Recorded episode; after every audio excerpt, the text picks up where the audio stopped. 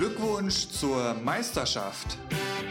Ein Communio-Podcast mit Erik und Philipp.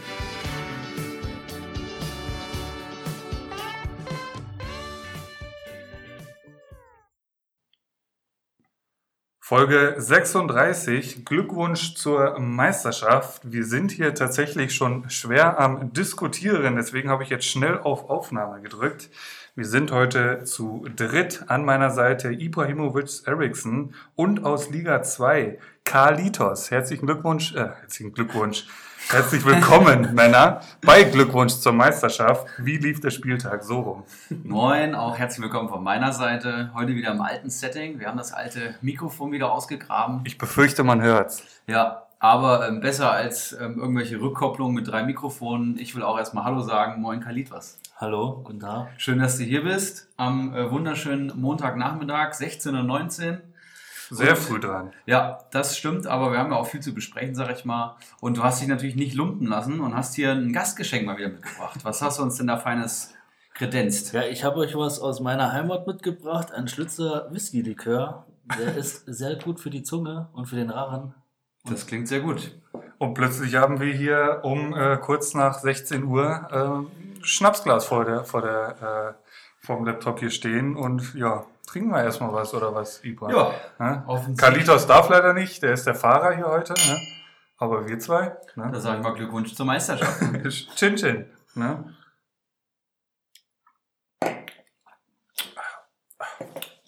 Was genau ist das nochmal?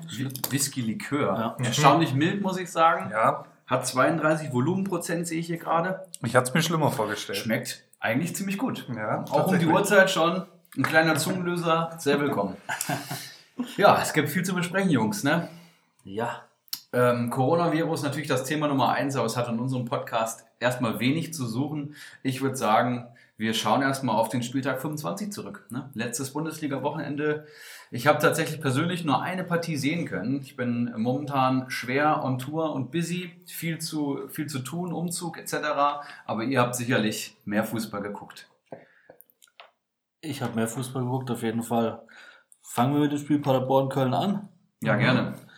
Geht immer Freitagabend los, genau. Okay, also ich habe mir rausgeschrieben, dass für mich der Spieler des Spiels der Hector war. Mhm. Nicht nur aufgrund seines Tores, sondern weil ich glaube einfach, dass das die Figur in Köln ist, die ja alles lenkt, macht und tut. Er ist mit in die zweite Liga gegangen und das ist für mich ein überragender Kicker. Und er prägt den Verein. Schon das 4. Saisontor sehe ich gerade. Das ist bei einem Sechser eigentlich Linksverteidiger. Ja, und dann so ein Traumtor. Hast du die Bude gesehen? Ich habe es mir alles nochmal reingezogen, ja. Hat 22 Spiele gemacht, Punkteschnitt von 4 und hat auch tatsächlich in der Hinserie schon extrem gut gepunktet. Also für Kölner Verhältnisse, ne? Mhm. Da haben sie ja wirklich eine unterirdische Halbserie gespielt und hat auch schon wirklich extrem gut gepunktet. Ich denke, das Ergebnis war so zu erwarten. Ich glaube, wir hatten letzte Woche beide auf Köln getippt. Ich hatte Srebeni hier nochmal angepriesen als Kaufempfehlung und der Mann hat auch direkt genetzt. Und als Torschütze hat es den, glaube ich, angekündigt. Den hatte ich auch als Torschütze angepriesen, stimmt. Und das hat auch funktioniert. 8 Punkte waren vorausgesagt, er hat 8 Punkte geholt. White Shark hat es mir gedankt. Ne? Der ist doch beim White Shark im Kader, oder? Ja, genau, der White Shark hat sich extra geholt. Wir hatten nochmal privat geschrieben. Ich habe ihm dann nochmal den Mann empfohlen. Und ja, er zahlt es direkt zurück. Paderborn, macht kein schlechtes Spiel, aber gegen Köln momentan, ne? Hätten auch noch mehr Tore fallen können, denke ich, auf Kölner Seite vor allem. Klar, der Freistoß am Ende von Sabiri hat es nochmal spannend gemacht, ne? Mhm. Aus Pan 30 Metern, das war natürlich auch eine ganz schöne Fackel. Was für eine Flugkurve der Ball hat, einfach nur Wahnsinn. Ja, fand ich auch richtig stark. Bei Köln ist mir aufgefallen, viele gute Standards wurden da geschlagen und da hätten noch einige Tore mehr fallen können. Man sieht es aber schon an der Punktzahl, dass Köln hier klar die bessere Mannschaft war. Paderborn holt insgesamt 24 Punkte und Köln holt 56 Punkte. Und die Anzahl der Spieltage wird immer weniger. Das war jetzt der 25. Spieltag. AKA, wir haben noch, ich glaube, 9 Spiele zu spielen. Bei Paderborn wird es langsam richtig, richtig eng. Ja. Und bei Köln, ja, geht die Reise nach oben. Mittwoch das Nachholspiel, je nachdem wie das läuft, kann das tatsächlich echt noch, wenn die nicht aufpassen, spielen die europäisch, ne? Nächste Saison. Und das ging ja schon mal ziemlich nach hinten los, ja. Aber das ist Zukunftsmusik. Köln setzt seine Siegesserie weiter fort. Hector hast du angesprochen, 10 Punkte. Die andere Personalie, die da hervorsticht, ist Jorge Meret. quasi von der Reservistenbank auf den Platz gekommen in die Startelf und holt 11 Punkte, staubt dabei dem, ich weiß gar nicht, war es ein Eckball, war es ein Freistoß, steht da am zweiten Pfosten und schiebt ihn dann ein. Natürlich Gold wert für einen Innenverteidiger, 11 Punkte.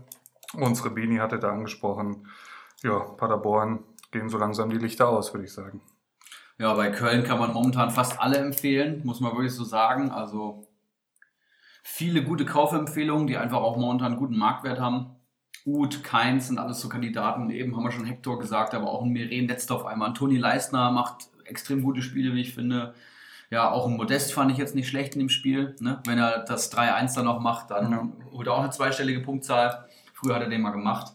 Ja, ich würde sagen, ein zu erwartendes Ergebnis und wir schauen auf den Samstagnachmittag. Ich habe, wie gesagt, keine Konferenz geguckt, aber das Ergebnis hat mich schon sehr verwundert. Ich bin von einem klaren Sieg von Leipzig in Wolfsburg ausgegangen und Wolfsburg hat das ziemlich gut gemacht und es ist 0-0 ausgegangen. In der Summe holt Wolfsburg sogar einen Communio-Punkt mehr als Leipzig.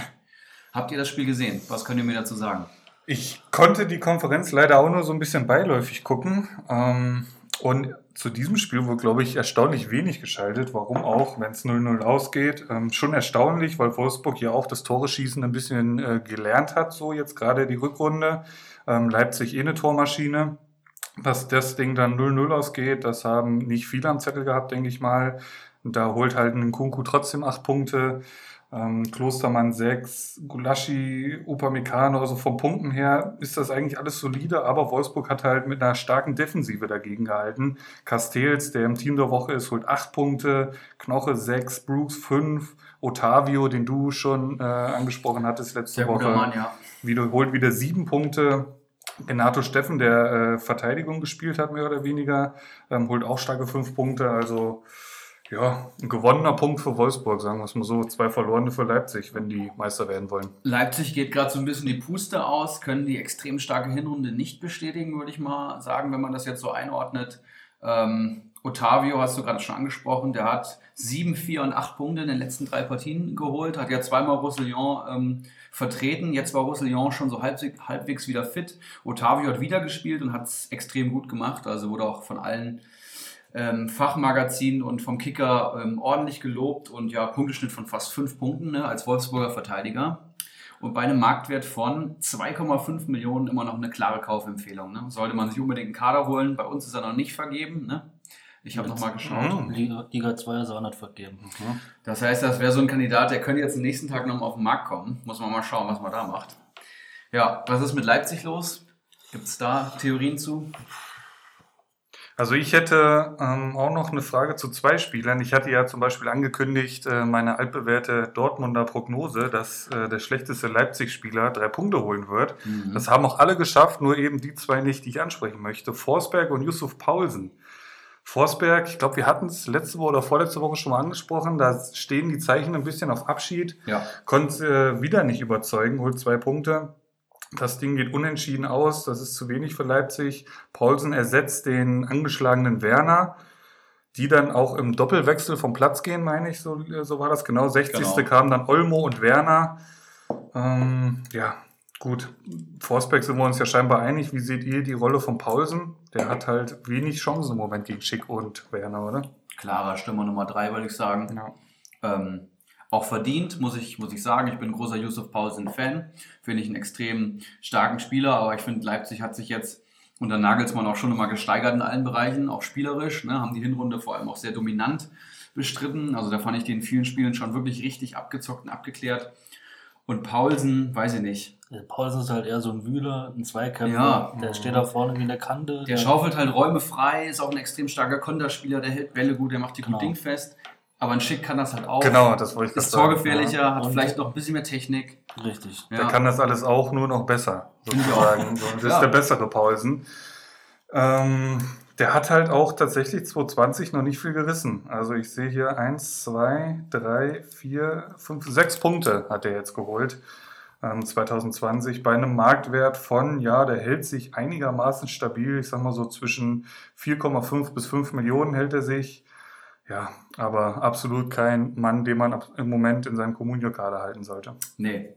Bei Leipzig bin ich noch von einer anderen Personalie, ich will nicht sagen enttäuscht, aber ich habe mir vielleicht dann doch mehr erwartet, ist Dani Olmo. Der ist natürlich gewohnheitsmäßig bei Communio. Erstmal, der Marktwert ist durch die Decke gegangen, stand zwischenzeitlich bei 24 Millionen, was natürlich total übertrieben ist.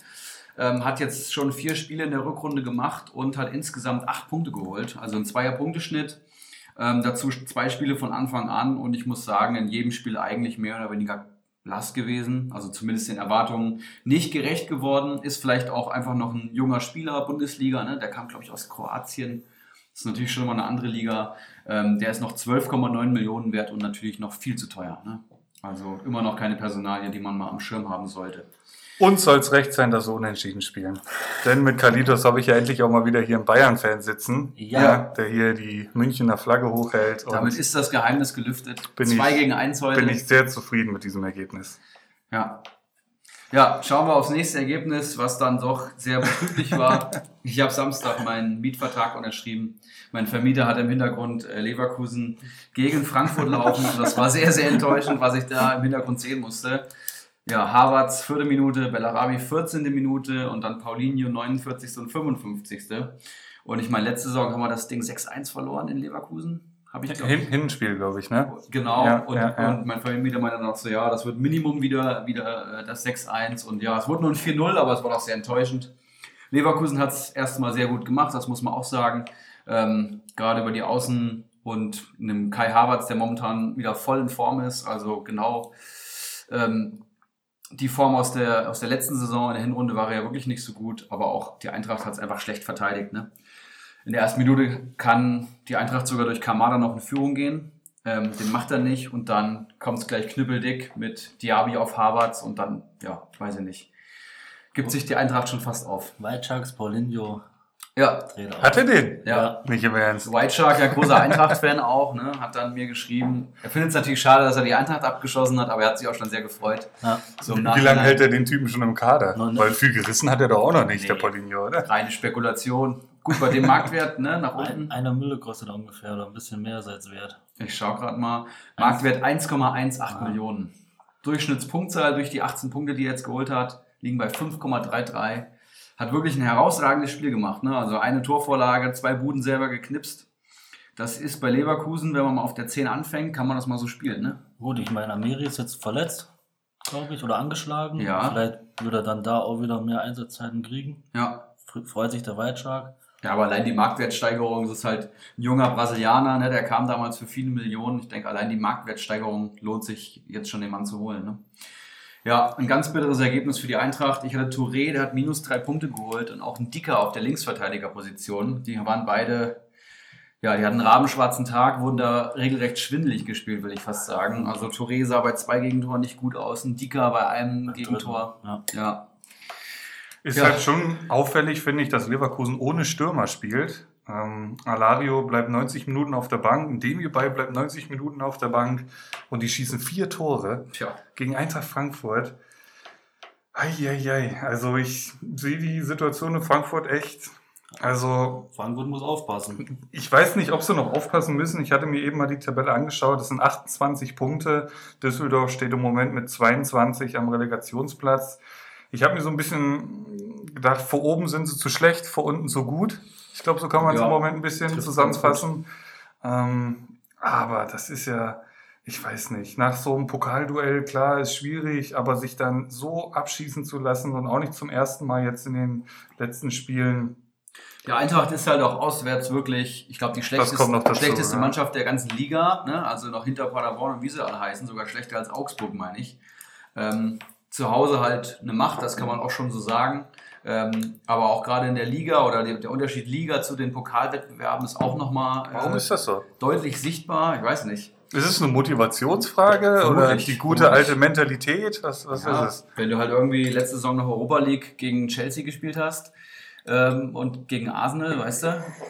Und dann spielst du halt irgendwie gegen Augsburg, gegen Hoffenheim, gegen Düsseldorf. Ich weiß es auch nicht.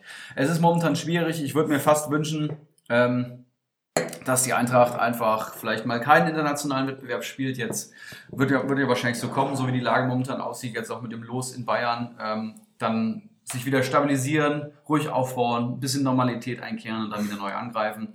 Weil die Saison in der Bundesliga ist wirklich, ja, nicht gut, muss man wirklich so sagen. Ne? Wer geht, wenn ihr nicht europäisch spielt? Tja, einige.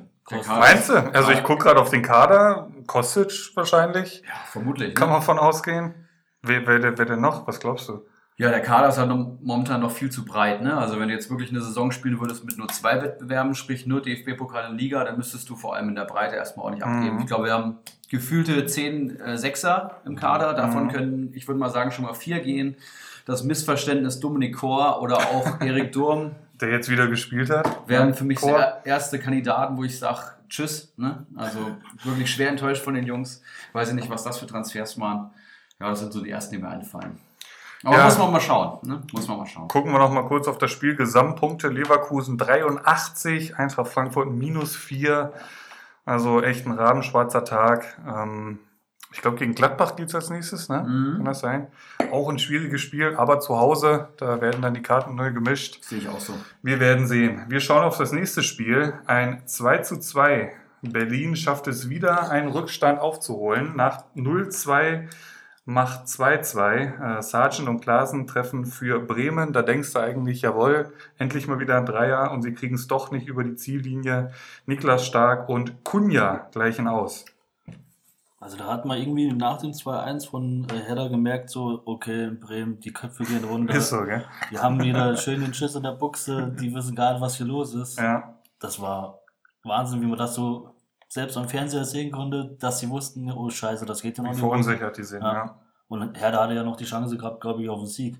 Also die waren ja da näher dran. Chancen waren da, Bremen. Und Philipp, du sagst, die denken da schon an Dreier, allein, dass die 2 Tore aus dem Spiel geschossen haben. Das war ja, die haben ja noch kein Tor aus dem Spiel in der ganzen Rückrunde geschossen gehabt. Ja. Dann gleich 2 in 6 Minuten, ja. Sargent und Klaassen, dritte und 6. Minute.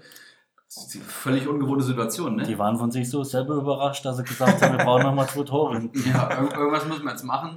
Dann kommt Friedl in der 65. für Bittencourt, ne? Und allein der Wechsel sagt, glaube ich, einiges aus. Da will Kofeld dann wahrscheinlich nur noch dicht machen und will hoffen, über die Zeit bringen, ne? Da war es schon gegessen. Da stand schon 2:2. Da stand schon 2:2, ja. Das 2:2 fällt in der 60. Friedl kommt in der 65. Das Momentum auf Berliner Seite dann natürlich. Und ja.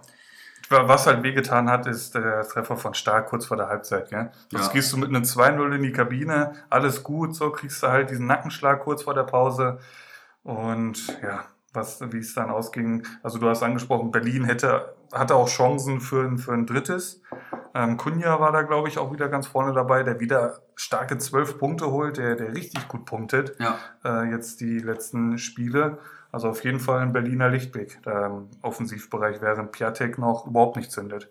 Kunja jetzt in den letzten beiden Spielen jeweils genetzt. Ja. Beim 3:3 in Düsseldorf und jetzt daheim gegen Bremen mit jeweils 12 Punkten. Davor 2x2 Punkte geholt. Also wenn er trifft, ist es halt auch kein Stürmer, der halt 8 Punkte holt, ne? Wie so ein typischer Patrick Schick oder so, die dann halt okay punkten, sondern dann geht er halt gleich auf 9 Punkte plus Tor. Das heißt, er macht auch schon rund um die Tore schon sehr gute Spiele. Und ist ja auch eins von der größten brasilianischen Talente, glaube ich, im Offensivbereich. Da gibt es viele bestimmt. Ja, und aber auch schon Communio Marktwert, das muss man auch dazu wissen, 9,49 Millionen. Das ist halt schon ein Brett, ne?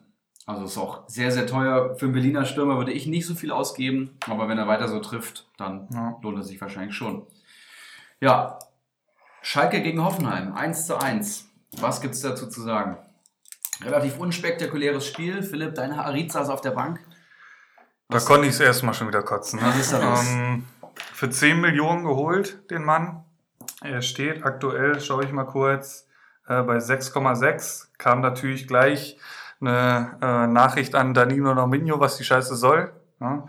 Wagner hat sich halt eher wieder für die defensivere Variante entschieden gegen Hoffenheim. Da hat Haarid halt im Moment keinen Platz. Es fehlt halt an allen Ecken und Enden ein vernünftiger Sechser oder ein Partner, den Arita hat. Ein Serdar, das haben wir jetzt schon mehrfach angesprochen, ein Mascarell bricht jetzt da weg, ein Kabak, der Stabilität da hinten dafür gesorgt hat, dass die Kiste da sauer bleibt. Die fehlen halt im Moment alle. Dementsprechend ist es halt auch schwer für Harit, aber dass er halt gar nicht spielt, ist auch schwierig. Klar, wenn er spielt, hat er jetzt auch nicht überzeugt. Er kam dann ja auch rein in der 76. Hat überhaupt keinen Einfluss gehabt. Aber ja, das war ein Griff ins Klo. Wen man natürlich da hervorheben muss, ist McKennie, der ein richtig schönes Tor macht. Holt 12 Punkte, Note 8,0. Und ja, in der 69. dann der Nackenschlag für Schalke. Hoffenheim wird immer stärker und Baumgartner, ich glaube, kurz nach seiner Einwechslung müsste es sogar gewesen sein. 60. genau, und in der 69. trifft er dann, holt sich 8 Punkte. Ja, ein Unentschieden, was keinem so wirklich weiterhilft, würde ich sagen. Hoffenheim zeigt mal wieder, dass sie irgendwie auch aus komischen Spielen irgendwie Punkte mitnehmen. Ne? Das ist so eine Fähigkeit, die haben sie vielen voraus. Also die holen dann eben doch nochmal ihren Punkt. Aber Schalke, muss man auch einfach sagen, ein Schatten ihrer selbst. Die Frage ist jetzt, haben sie in der Hinrunde stark überperformt und kommen jetzt auf den Boden der Tatsachen zurück, oder passt momentan einfach vieles nicht zusammen und momentan performen sie unter? Wahrscheinlich eine Mischung aus beiden, aber Arid und Serdar, gerade in der Offensive, ne, die fehlen ja komplett. Der Dreiersturm Burgstaller, Matondo und Raman, da kriege ich Gänsehaut. Das muss ich wirklich sagen. Wenn ich Guido Burgstaller da am Rasen rumfegen sehe, dann weiß ich nicht, ob ich erste, zweite oder dritte Liga gucke. Captain Burgstaller. Captain Burgstaller jetzt. Da muss ich auch noch mal kurz das Pokalspiel aufgreifen. Also, was ist das für eine Flitzpiepe, der Burgstaller? Also, ganz im Ernst. Der ist ja nur am Rumheulen gewesen. Alleine bei dem Tor. Da tut er so, als wäre er geschubst worden. Also, was ein Schauspieler. Also, das ist ja Neymar-Schule par excellence. Tja. Da mag jetzt der Schnaps aus mir sprechen, aber der Typ, den habe ich gefressen da am Dienstag oder Mittwoch, wann das war. Also, so ein Schauspieler. Um Gottes Willen. Und dann kriegt er nichts auf die Kette. Ne? Du wusstest, wenn er den Ball hat, der kann alleine vor Neuer stehen, der jagt den noch drüber. Und so ist es halt in der Bundesliga 1:1 genauso. Also was eine Pfeife, der Typ. Wen ich aber nochmal hervorheben muss, ist Todibo, der wieder starke 7 Punkte holt. Also der hat jetzt in seinen 4 Einsätzen 4 Punkte, 5 Punkte, 4 Punkte und jetzt eben 7 Punkte gegen Hoffenheim. Also der Typ ist eine Granate. Und der ist nur 6 Monate ausgeliehen, habe ich jetzt erfahren. Der kam im Winter, genau, und bleibt tatsächlich nur bis Sommer. Aber tatsächlich eine gute Verpflichtung, jetzt wo man überlegt, dass sich Kabak auch noch verletzt hat. Da ist jetzt Todibo absolut gesetzt. Momentan bei dem Marktwert von 6 Millionen, denke ich mal, immer noch eine gute Investition. Ne? Ja, Barcelona, ne? Ja. Das ist schon auch ein Riesentalent, muss man mal schauen, wo der dann landet. Bei Barca sich durchzusetzen, ist relativ unwahrscheinlich. So ein Piqué wird auch nicht jünger. Ja, also das stimmt. Tut sich schon eine Lücke. Also langfristig auf jeden Fall, aber jetzt direkt kurzfristig muss man mal schauen. Ja, die meisten Tore an diesem Nachmittag, ach nee, stimmt ja überhaupt nicht. Das ist das dritte Spiel mit 4 Toren, was wir schon besprechen. SC Freiburg gegen Union Berlin, 3:1. Freiburg zu Hause holt mal wieder einen Dreier. Die haben ja wirklich auch eine schlechte Phase gehabt. Das werden alle Manager gemerkt haben, die Freiburger im Kader haben. Und ja, 34. Minute 1:0, 55. Minute 2:0. Anderson gleicht aus. Und dann Koch in der 82. zum 3:1. 2:1 macht der Anderson. Der gleicht nicht aus. Oh ja, stimmt, du hast recht. Stand 2:0, vollkommen richtig. Ja, was gibt es dazu zu sagen? Ja, ich habe mir aufgeschrieben, zum Beispiel Grifo, und mal wieder mit 2 Torvorlagen. Ja. Standard. So eine Scheiße, der hat der Geronimo Jim. Ja, Grifo habe ich mir auch rausgeschrieben. Punktet jetzt mittlerweile extrem gut.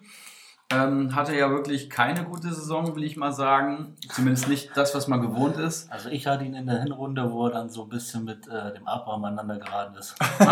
Musste ihn dann leider verkaufen. An dem Spiel hat er -4 Punkte geholt mit der roten Karte. Danach so semi-gut gepunktet. Er hat 2 Tore erzielt, aber jetzt in den letzten 4 Spielen, sehe ich hier gerade, hat er 23 Punkte geholt in 4 Spielen. Also momentan vielleicht wieder Richtung den Grifo, den wir brauchen. Selbst beim 1:0 in Dortmund hat er 6 Punkte geholt, ne? Ohne direkte Torbeteiligung. Das ist schon ein klares Zeichen. Und ja, momentan auch wieder klarer Stammspieler, der Christian Streich. Und das war auch Quatsch. Der hat nicht der Geronimo Jim, sondern noch schlimmer der Sir Henry Marfke. Ne? Der hat ihm ja ordentlich Punkte eingebracht. Aber das sehen wir ja dann, wenn wir gleich mal auf die Tabelle schauen. Ja, ansonsten noch irgendwas zu diesem Spiel zu sagen? Freiburg Union. Tja, nichts Außergewöhnliches, dass Freiburg zu Hause jetzt gewinnt gegen Union Berlin. Sind beide auch gefühlt schon durch mit dem Abstiegskampf. Nach oben wird auch nichts mehr gehen.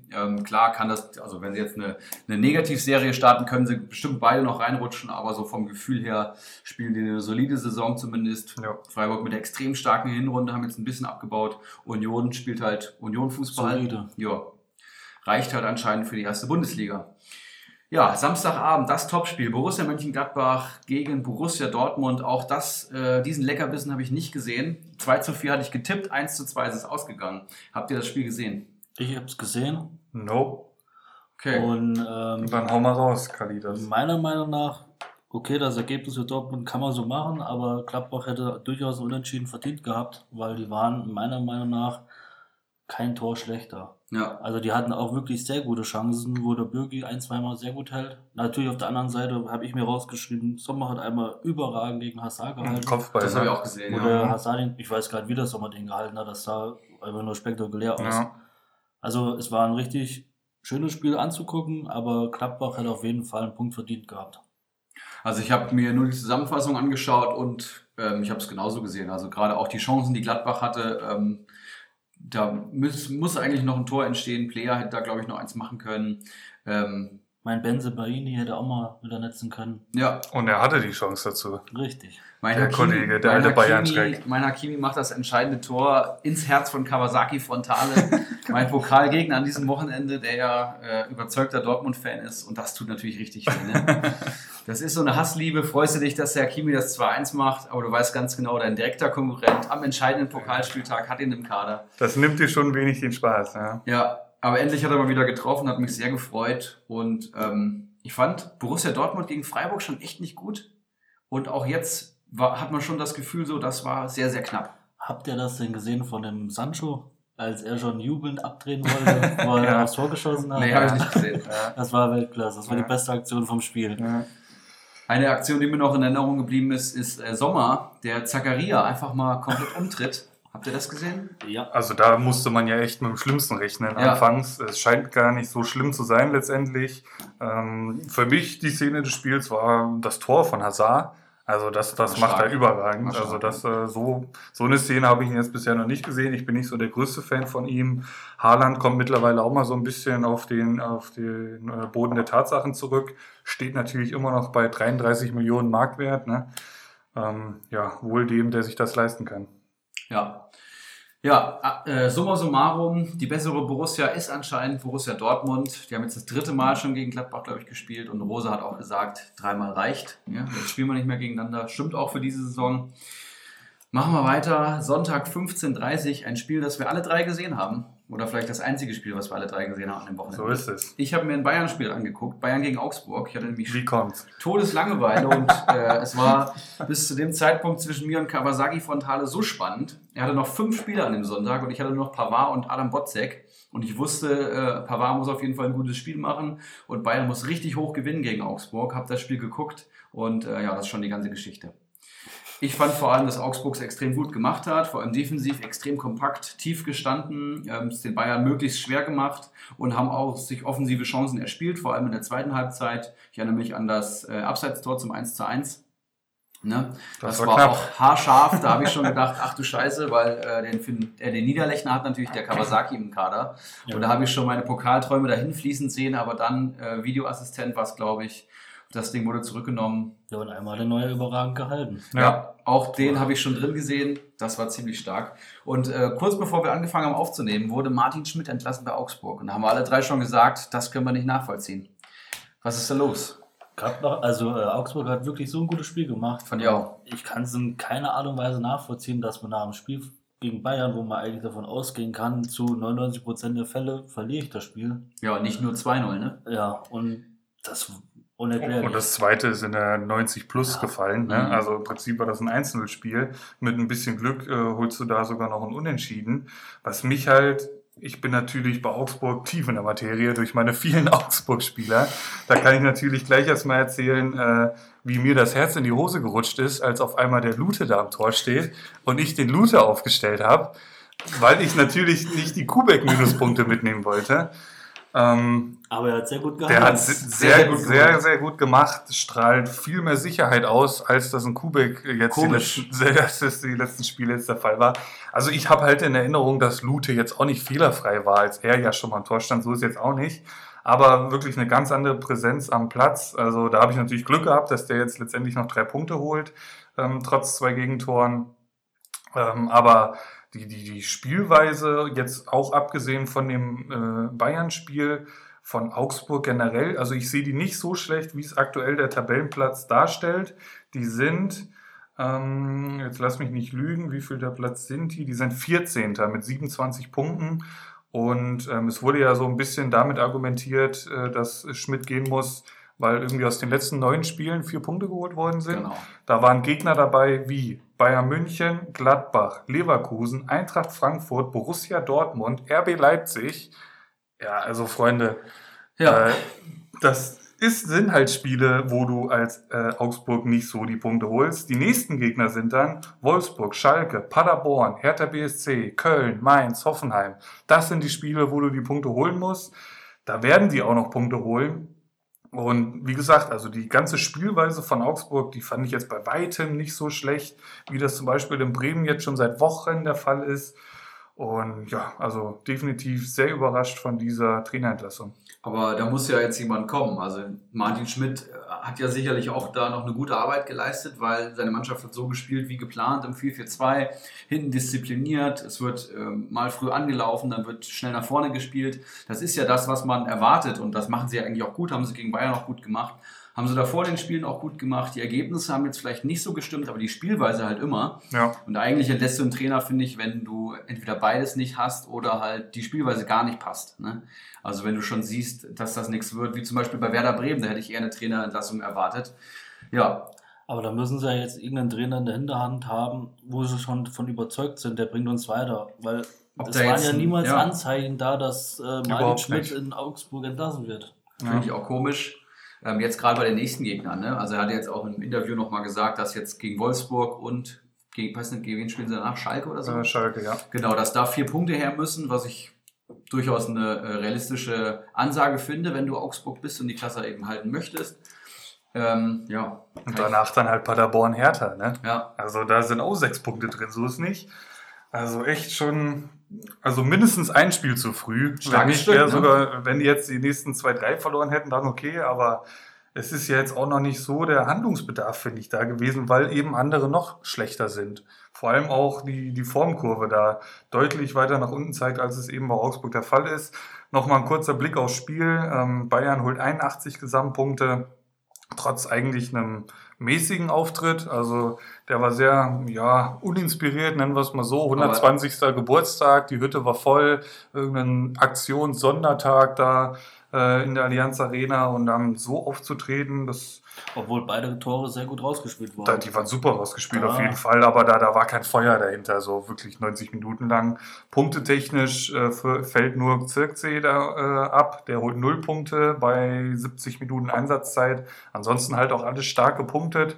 Aber ja, wie gesagt, das war ein Pflichtsieg, den haben sie erfüllt. Das Schöne ist, die brauchst du halt, die Punkte. Bei Communio sind solche Spiele, die jetzt nicht 4-3 ausgehen, immer sehr gut, um solide Punkte zu holen. Das sieht man auch hier wieder. Bei München natürlich ballbesitztechnisch überragend, lassen den Ball natürlich auch gut laufen, auch wenn es jetzt gerade im letzten Drittel einfach nicht so gestimmt hat.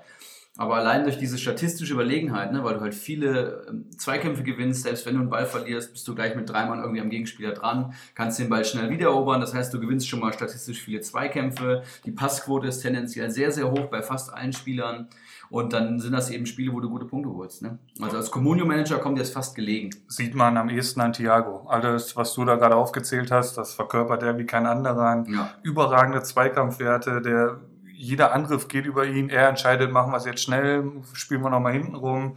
Also echt in einer unglaublichen Form. Ich habe ihn perfekt verkauft quasi, seitdem ist er alles am Rasieren. Und ja, ich würde sagen, genug zu diesem Spiel. Ne? Dir geht's genauso wie mir. Ich kaufe die Spieler und dann performen sie nicht mehr. Ja, das ist echt. Ja. Also ich muss noch ein Wort. Wenn wir Jim jetzt noch hier sitzen hätten, dann könnt ihr euch zu dritt hier die Kippen voll machen. Ein Wort vielleicht noch zu Augsburg. Ich habe ja viele Augsburg-Spieler, also Udo, Kai Löwen, Framberger, Lute hatte ich dann letztendlich, und ich muss echt sagen, dafür bin ich echt noch mit dem blauen Auge davongekommen. Denke ich auch. Ne? Also Löwen hat -1 geholt, ansonsten alle solide gepunktet. Hat mich natürlich sehr gefreut. Ja, und dann Sonntagabend, der Leckerbissen des Wochenendes, das Highlight, FSV Mainz 05 gegen Fortuna Düsseldorf. Und wenn ich das aus meiner Perspektive zusammenfassen sollte, würde ich sagen, krass, dass Düsseldorf das Ding nicht gewonnen hat. Mainz grottenschlecht, kann man wirklich so sagen. Ich glaube, einziger Torschuss hat dann zum 1-0 geführt von Öztunali in der 62. Und das war der erste Torschuss. Und ansonsten ja, war Düsseldorf überlegen, vor allem im Mittelfeld. Ne? Die drei Jungs, die wir Woche für Woche loben, also Berisha, Stöger und Tommy, haben es wieder sehr gut gemacht. Karaman trifft erneut. Ne? Das wird alle Karaman-Besitzer gefreut haben. Ich denke da vor allem an Goldson in Liga 3. Und ja, Düsseldorf hatte deutlich mehr vom Spiel, hat das Spiel gemacht, hatte die besseren Chancen und schafft es hier nur, einen Punkt zu holen. Ja, so will ich das zusammenfassen. Ja, also ich habe dem eigentlich nichts hinzuzufügen. Die Communio-Legende Gieselmann hat wieder gespielt. Das freut mich natürlich sehr. Freut mich auch. Wie viele Punkte hat er geholt? 3 Punkte. 3 Punkte, das ist solide. Irgendwen wollte ich jetzt noch ansprechen, aber ich komme nicht mehr drauf. Mein Hennings. Dein Hennings? Okay, der in der 72. kommt, ja. Der 0 Punkte holt, im Moment von Karaman verdrängt worden. Karaman ist halt wahrscheinlich der Spieler, der eher zum Düsseldorfer Spiel passt im Moment. Und jetzt weiß ich auch wieder, was ich sagen wollte. Ich habe so ein bisschen bei Düsseldorf im Moment das Gefühl, die haben so ein bisschen ich nenne es mal das Paderborn-Problem.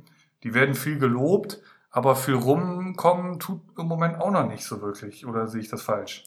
Ja, also die stehen halt momentan am Relegationsplatz, haben, glaube ich, auch schon ein paar Punkte auf den direkten Liga 1 Verbleib. Die werden es noch probieren, spielen guten Fußball, haben jetzt einen guten Trainer gefunden, der passt anscheinend ganz gut. Die Transfers haben jetzt auch gesessen, werden sich wahrscheinlich dann schon gegen Ende der Rückrunde auf die Relegation so ein bisschen einstimmen. Also ich bin fast überzeugt, dass Bremen das nicht mehr schafft und dass Düsseldorf es schafft es vielleicht sogar noch, da muss jemand anders natürlich da unten reinrutschen, aber ich glaube, dass Düsseldorf Relegation spielen wird und das werden sie wahrscheinlich sehr gut machen. Die spielen momentan echt guten Fußball. Ne? Ich habe gerade mal geguckt, ob Düsseldorf noch gegen Bremen spielen muss, aber leider nicht. Die haben am 18. Spieltag schon gegeneinander gespielt. Das hat Bremen sogar 1-0 gewonnen.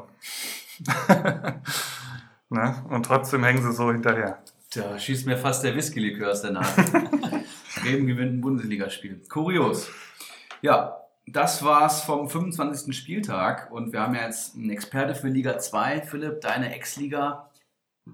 Böse Zungen behaupten deine zukünftige. Das hast du jetzt gesagt. Aber wir fangen mit Liga 1 an, da schauen wir als erstes rein. Wir haben vor allem den Pokal gespielt. Das ist, glaube ich, so das Ereignis, was alles überschattet hat. Das ist ja praktisch der Liga-Pokal, das heißt, da spielen nur Manager aus Liga 1 mit. Bakari gewinnt das Ding, klar gegen Kopfballungeheuer. Da stand es ja vorher schon, glaube ich, 3-1. Eskinun gewinnt gegen Brillandinho, auch 3-1, meine ich, stand es da schon. Kawasaki Frontale versus Ibrahimovic Eriksson, das wurde am Sonntag ja dann noch entschieden, ich konnte mich knapp durchsetzen. Seine Augsburger haben nicht so gut gepunktet und vor allem die Düsseldorfer nicht. Ich hatte noch Adam Botzek, der hat es dann rausgerissen. Der heilige Adam, wie er von Lasermeeting genannt wird. Bin damit auch im Halbfinale und natürlich Danninho Nominio, der sich gegen den W durchsetzt. Das sind jetzt die 4 Personen, die im Halbfinale spielen. Ab kommenden Spieltag dann gleich wieder ein Best of 5. Ne? Die Spieltagstabelle sieht wie folgt aus. Unser erster Manager bricht die 1000-Punkte-Marke. Krank. Und zwar natürlich unser Bakari Diakite mit einem Mannschaftswert am Wochenende von 176 Millionen. Nochmal zur Einordnung, wir starten mit 40 Millionen. Da sind 18 Manager in dieser Liga, die alle von sich behaupten, wahrscheinlich Ahnung von der Bundesliga zu haben. Da habe ich wirklich gedacht, aber der Bildschirm ist kaputt. Ja.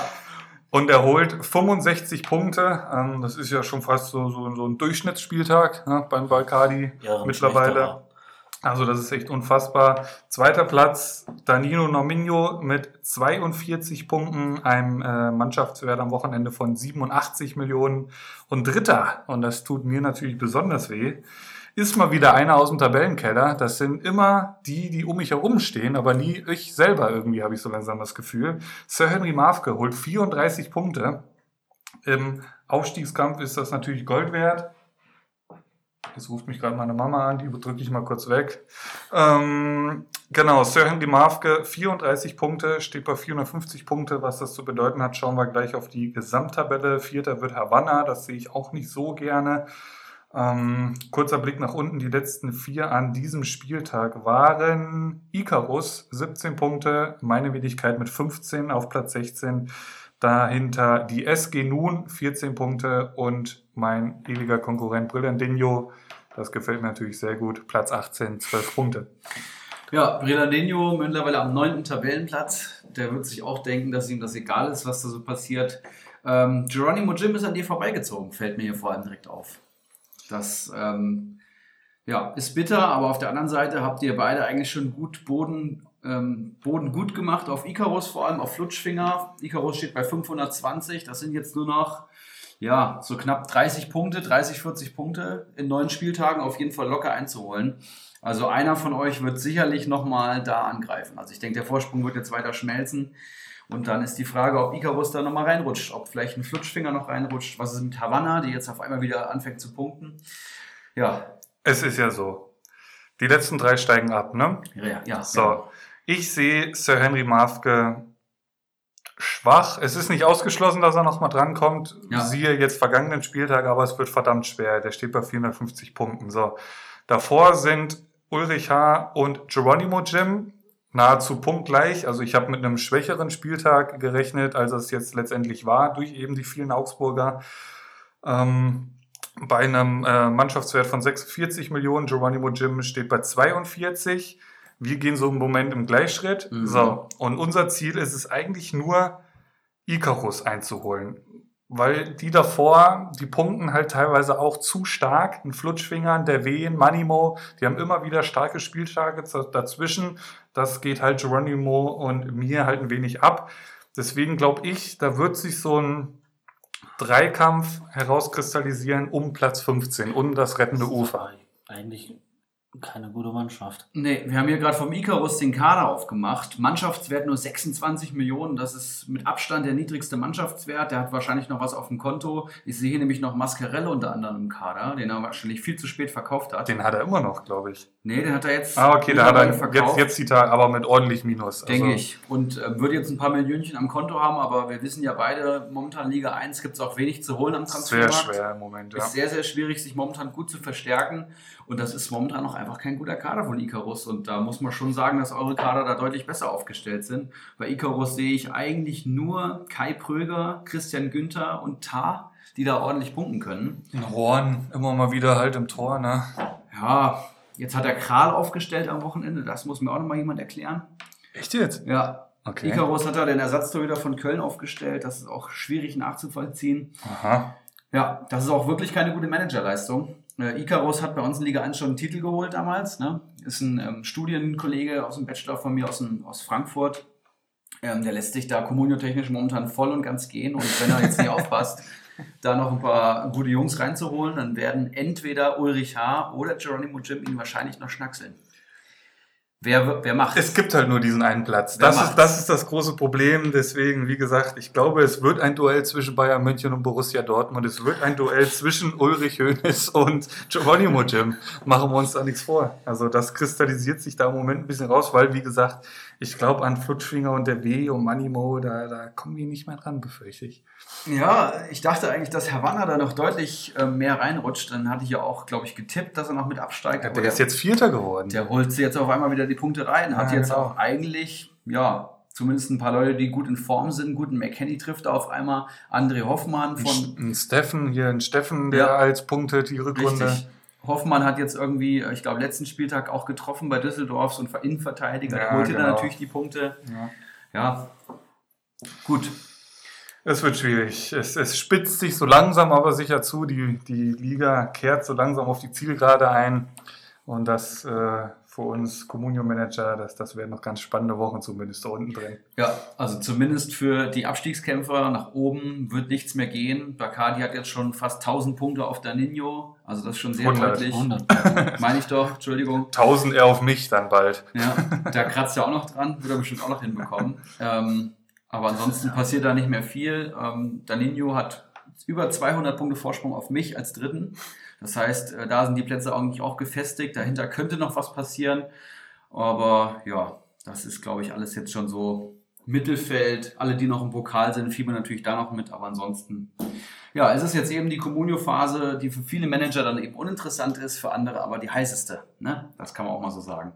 Ich würde sagen, wir schauen in die Liga 2, die ja heute so ein bisschen auch unser Schwerpunkt sein wird, ne? Mit Karl Litos, das ist dein Wohnzimmer.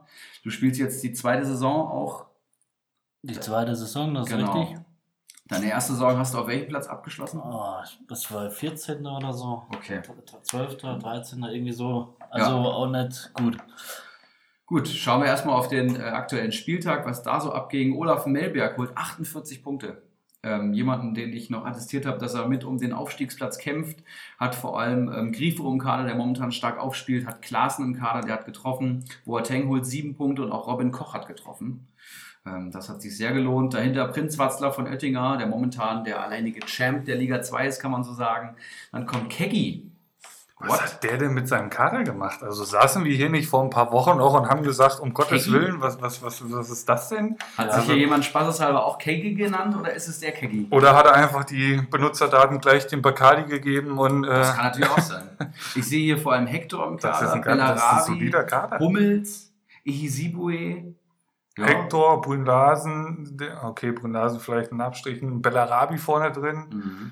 Also das ist schon runder, als ich es noch vor ein paar Wochen in Erinnerung hatte. Ja, was so ein paar Torschützen dann doch bewirken können. Dahinter Rixelsberger und Sebeltar. Unten haben wir Krugbräu mit einem schwachen Spieltag, Wackerhara mit nur 15 Punkten, Lasermädchen mit 5 Punkten und Kali Kalmund verliert seinen zweiten Tabellenplatz an Sebeltar und holt minus 2 Punkte insgesamt. Das ist natürlich hart. Ich sehe hier immer noch Reus im Kader, den er anscheinend durch die Verletzung durchgeschleppt hat. Kostic und Brandt hatten jetzt beide nicht die besten Spiele, zumindest aus ihrer Perspektive. Und dann sind das insgesamt minus 2 Punkte. Ja, das ist hart. Ja, wo ist denn unser Gast? Irgendwo im Nirgendwo? Kann man das so sagen? Platz 14. Im Nirgendwo der Tabelle. Hinter dem Manager der Stunde Dickelkarl. Bei 20 Punkten. Schauen wir uns mal den Kader an. Also ein Mannschaftswert von 51 Millionen, das ist ja schon mal grundsolide. Ja, was man sagen muss, mir fehlen immer diese Spieltage, wo ich mal vielleicht so 50, 60 Punkte hole. Ich hole mal an die 40 Punkte, aber meistens liege ich so um die 30 Punkte und kann mich so halt von meinen anderen Kollegen nicht absetzen. Mhm. Das ist das Hauptproblem, was ich habe. Wenn wir hier mal den Kader schauen, gut, im Tor hast du jetzt keinen Stammtorhüter. Ich hatte Nübel. Ja. Und davor hatte ich Schubert. Dann habe ich Nübel verkauft. Und dann hat mir jetzt der Kali Kalmund am Samstag schön den Schubert mit ein paar Tausend, die er mehr geboten hat, weggeschnappt. Sonst hätte ich auch wieder einen Stammtorhüter. Oh, für wie viel? Das muss ich mal nachschauen, weil ich habe mir den gestern auch geholt. Ja, da gucke ich gleich mal. 2,4 irgendwas und ich habe... Oh, da habe ich deutlich mehr bezahlt. Also auf jeden Fall in der Verteidigung Aaron Martin, Wehme, beide von Mainz, Schadarabek, Bensebaini, Collins und Brooks. Liest sich erstmal sehr solide, muss ich sagen. Mittelfeld Baku, Vargas, Darida, Eggestein, Arnold. Auch das ziemlich solide. Und im Sturm Hennings und Pedersen, die auch schon beide fast 100 Punkte geholt haben. Also du bist jetzt insgesamt in der Tabelle 9. Du hast mal so eine Kampfansage gemacht am Anfang der Rückrunde, dass du da mal angreifen willst auf den dritten Aufstiegsplatz. Ja, hat nicht so richtig geklappt bis jetzt, ne? Also ich habe ja gehofft, dass am Wochenende meine Jungs Hennings, Pedersen und wie sie alle heißen, setzen, dass der Eggestein das entscheidende Tor schießt für Bremen und dass ich hier sitze mit 60 Punkten. Das ist aber leider dann anders da gekommen. Das wünsche ich mir seit Monaten, dass ich immer einen vernünftigen Spieltag habe. Die eigene Fantasie schreibt die besten Communio-Geschichten. Also das ist immer so enttäuschend, wenn du dann da am Wochenende sitzt und dir sogar ein Spiel Paderborn-Köln anguckst, weil dann Köln spielt. Und dann denkst du dir, Alter, das kann doch nicht wahr sein. Was stimmt denn mit meinen Jungs nicht? Ja, wo ich eben gesagt habe, dass sich die Verteidigung solide liest. Schadarabek mit 58 Punkten, aber auch der bestpunktende Verteidiger. Ne? Also die Namen vielleicht hier ein bisschen besser als die letztendliche Leistung. Auch im Mittelfeld ist klar, Maxi Arnold mit 111 Punkten ist natürlich eine Bank. Aber dann kommt schon Darida und Vargas. Ne? Das sind jetzt auch nicht die Zugpferde. Im Sturm natürlich Hennings und Pedersen. Hennings vor allem in der Hinrunde ordentlich abgeliefert. Jetzt aber auch in einem kleinen Loch und auch in Pedersen momentan so ein bisschen im Loch, ne? Ja. Und es kommen da immer, meiner Meinung nach, wenn welche auf dem Transfermarkt sind, jetzt aktuell sind es bei uns öfters Verteidiger, jetzt wie Tava jetzt drauf und ist noch drauf. Ja, aber der ist jetzt, auch nicht einer, der dann mal da vorne beim Standard immer mal ein Ding netzt, wo du sagst, der kann dir vielleicht nochmal Punkte holen. Ja, das stimmt. Tava halt auch so ein Spieler, der vor allem über die Konstanz kommt, aber momentan willst du ja vielleicht auch einfach mal ein paar Torschützen haben, ne? Oder mal so ein Spieler, der gerade absolut in Form ist. Aber das kann halt, also eine Serie kann ja an jedem Spieltag starten, ne? Wo du halt einen Goldtreffer gelandet hast, ist ein Wehme, spricht man den so aus? Philipp, ja, Wehme. Letztes Wochenende hat er für 270.000 hast du den hingeholt, das habe ich heute gesehen. Und der kommt aus dem Nichts und steht in der Startaufstellung. Wie kamst du auf diese Personalie? Ja, den habe ich letzte Woche Samstag in der Konferenz gesehen und dachte so, mein Martin spielt gar nicht, warum spielt er Wehme? Und auf einmal war er bei uns am Transfermarkt und dann denke ich so, da bietest du mal 100.000 mehr. Mal gucken, was geht. Jetzt aktuell steht er bei 1 Million, ne? Also da hast du auf jeden Fall ein Goldnäschen bewiesen. Benze Baini habe ich für 3 Millionen gekauft. Okay. Oder 2. Wie viel aus dem aktuellen Kader hast du schon die ganze Saison? Also so ein Arnold, denke ich mal. Arnold habe ich mir irgendwann Ende der Runde gekauft. Also auch für gut Geld wahrscheinlich. Für 8 Mille. Okay. Oder 7. Eggestein ist der, den ich am längsten habe, weil ich einfach gedacht habe, das ist einer bei Bremen, der kann den Unterschied machen. Irgendwann muss er doch mal liefern. Mir geht es so wie dem Geronimo Jim, mit dem habe ich mich schon mal kurz unterhalten. Er sagt auch, ich halte den Mann jetzt einfach, weil irgendwann muss er mal zünden. Es kann nicht sein, dass der 30 Spiele Schrott spielt. Also das ist halt einfach meine Hoffnung, dass er jetzt dann irgendwann mal vielleicht gegen Leverkusen stoßen und Bock gewinnt. Der steht bei 38 Punkten, ne? Ja, das ist sehr wenig. Das ist extrem wenig. Ich meine, Geronimo Jim hat im Anfang der Saison für 8 Millionen geholt. Maxi Eggestein nach der überragenden letzten Saison vor allem. Ich habe mir 6,5 gekauft und habe gedacht, das wäre ein Schnapper. Ja. Ja, so geht es mir aktuell mit Harit. Ne? Ja. Der spielt eine überragende Hinrunde, da hole ich den in meinen Kader und jetzt habe ich ihn schön auf die Bank befördert. Oder du musst halt sagen, ich habe um meinen Transfers, ich hatte schon den Forsberg, nachdem er da in der Hinrunde so performt hat, wo er da auf einmal genetzt hat in der Champions League, einen Doppelpack und dann denke ich so, den habe ich für 8 Millionen gekauft, da war er zwischenzeitlich mal 14 oder so wert und denkst du, den musst du halten, der kommt noch, dann spielt er auf einmal überhaupt nicht mehr, spielt überhaupt keine Rolle. Ja. Und genauso ging es mir mit dem Klostermann oder Akanji, wen ich da schon alles im Kader hatte, wo ich gedacht habe, Klostermann verkauft, nächstes Wochenende Bob macht der Kopfballtor. Wie lange gehst du schon mit Petersen und Hennings vorne im Sturm? Petersen habe ich, glaube ich, als zweitlängstes. Den habe ich mir Mitte der Hinrunde gekauft. 99 Punkte, steht kurz vor der 100-Punkte-Marke. Und Hennings habe ich mir jetzt erst vor 3-4 Wochen gekauft. Okay. Weil ich ja einfach gedacht habe, Hennings, das ist der zentrale Spieler. Dem rutscht ab und zu auch nochmal ein Ei ab und landet im Netz. Hat er schon ein paar Mal bewiesen, ja. Stimmt, ja. Gut, ich denke, der hat jetzt am Wochenende nicht von Anfang an gespielt wegen Pokal. Da sind sie ja bis ins Elfmeterschießen gekommen, dass er da mal geschont worden ist. Ich denke mal, das steht und fällt im Moment ein bisschen bei Düsseldorf, wer halt der Gegner ist. So, brauchst du einen schnellen Mekaraman, brauchst du eher was Wuchtiges, so ein Zielstrebiges wie Hennings. Ich glaube, jetzt geht es als nächstes gegen Paderborn, wenn ich das richtig in Erinnerung habe. Da gehe ich davon aus, dass Hennings wieder spielt, aber können wir ja nachher nochmal drauf schauen. Ich will erst nochmal dein Ziel vor der Saison vorlesen. Spaß am Spiel und Gast am Abschlussfest.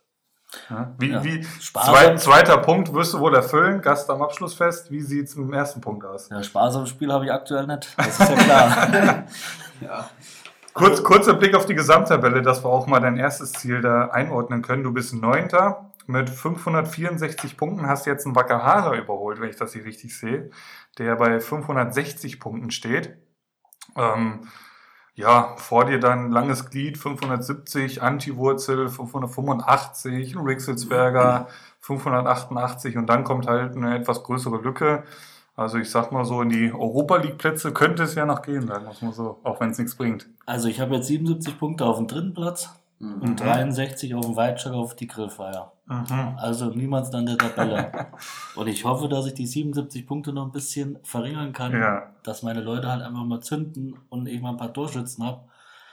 Weil an und für sich finde ich meinen Kader nicht schlecht und ich transferiere die auch eigentlich so an Spielern, die ich selber mag oder wo ich auch sage, die könnten was werden. Ja, du bist ja auch ein Manager, wir schreiben ja auch immer mal viel oder du fragst mich mal nach der Einschätzung und du hast eigentlich von Anfang an schon einen sehr guten Kader gehabt, aus meiner Perspektive, der aber so allein namentlich einfach zu wenig Punkte holt. Ne? Da kannst du jetzt im ersten Schritt als Manager natürlich immer was für, aber im Endeffekt müssen die Bundesligaspieler hier ihre Leistung auf den Platz bekommen und da waren jetzt viele Spieler bei dir in deinem Kader, die einfach hinter den Erwartungen zurückgeblieben sind, ne? Man sieht das an deinem Mannschaftswert, der ist tendenziell immer hoch gewesen. Das heißt, du hast immer irgendwie gute Transfers gehabt, hast Marktwertsteigerungen gehabt, hast viele Spieler gehabt, wo einfach viele drauf gesetzt haben und das hat jetzt halt nicht geklappt.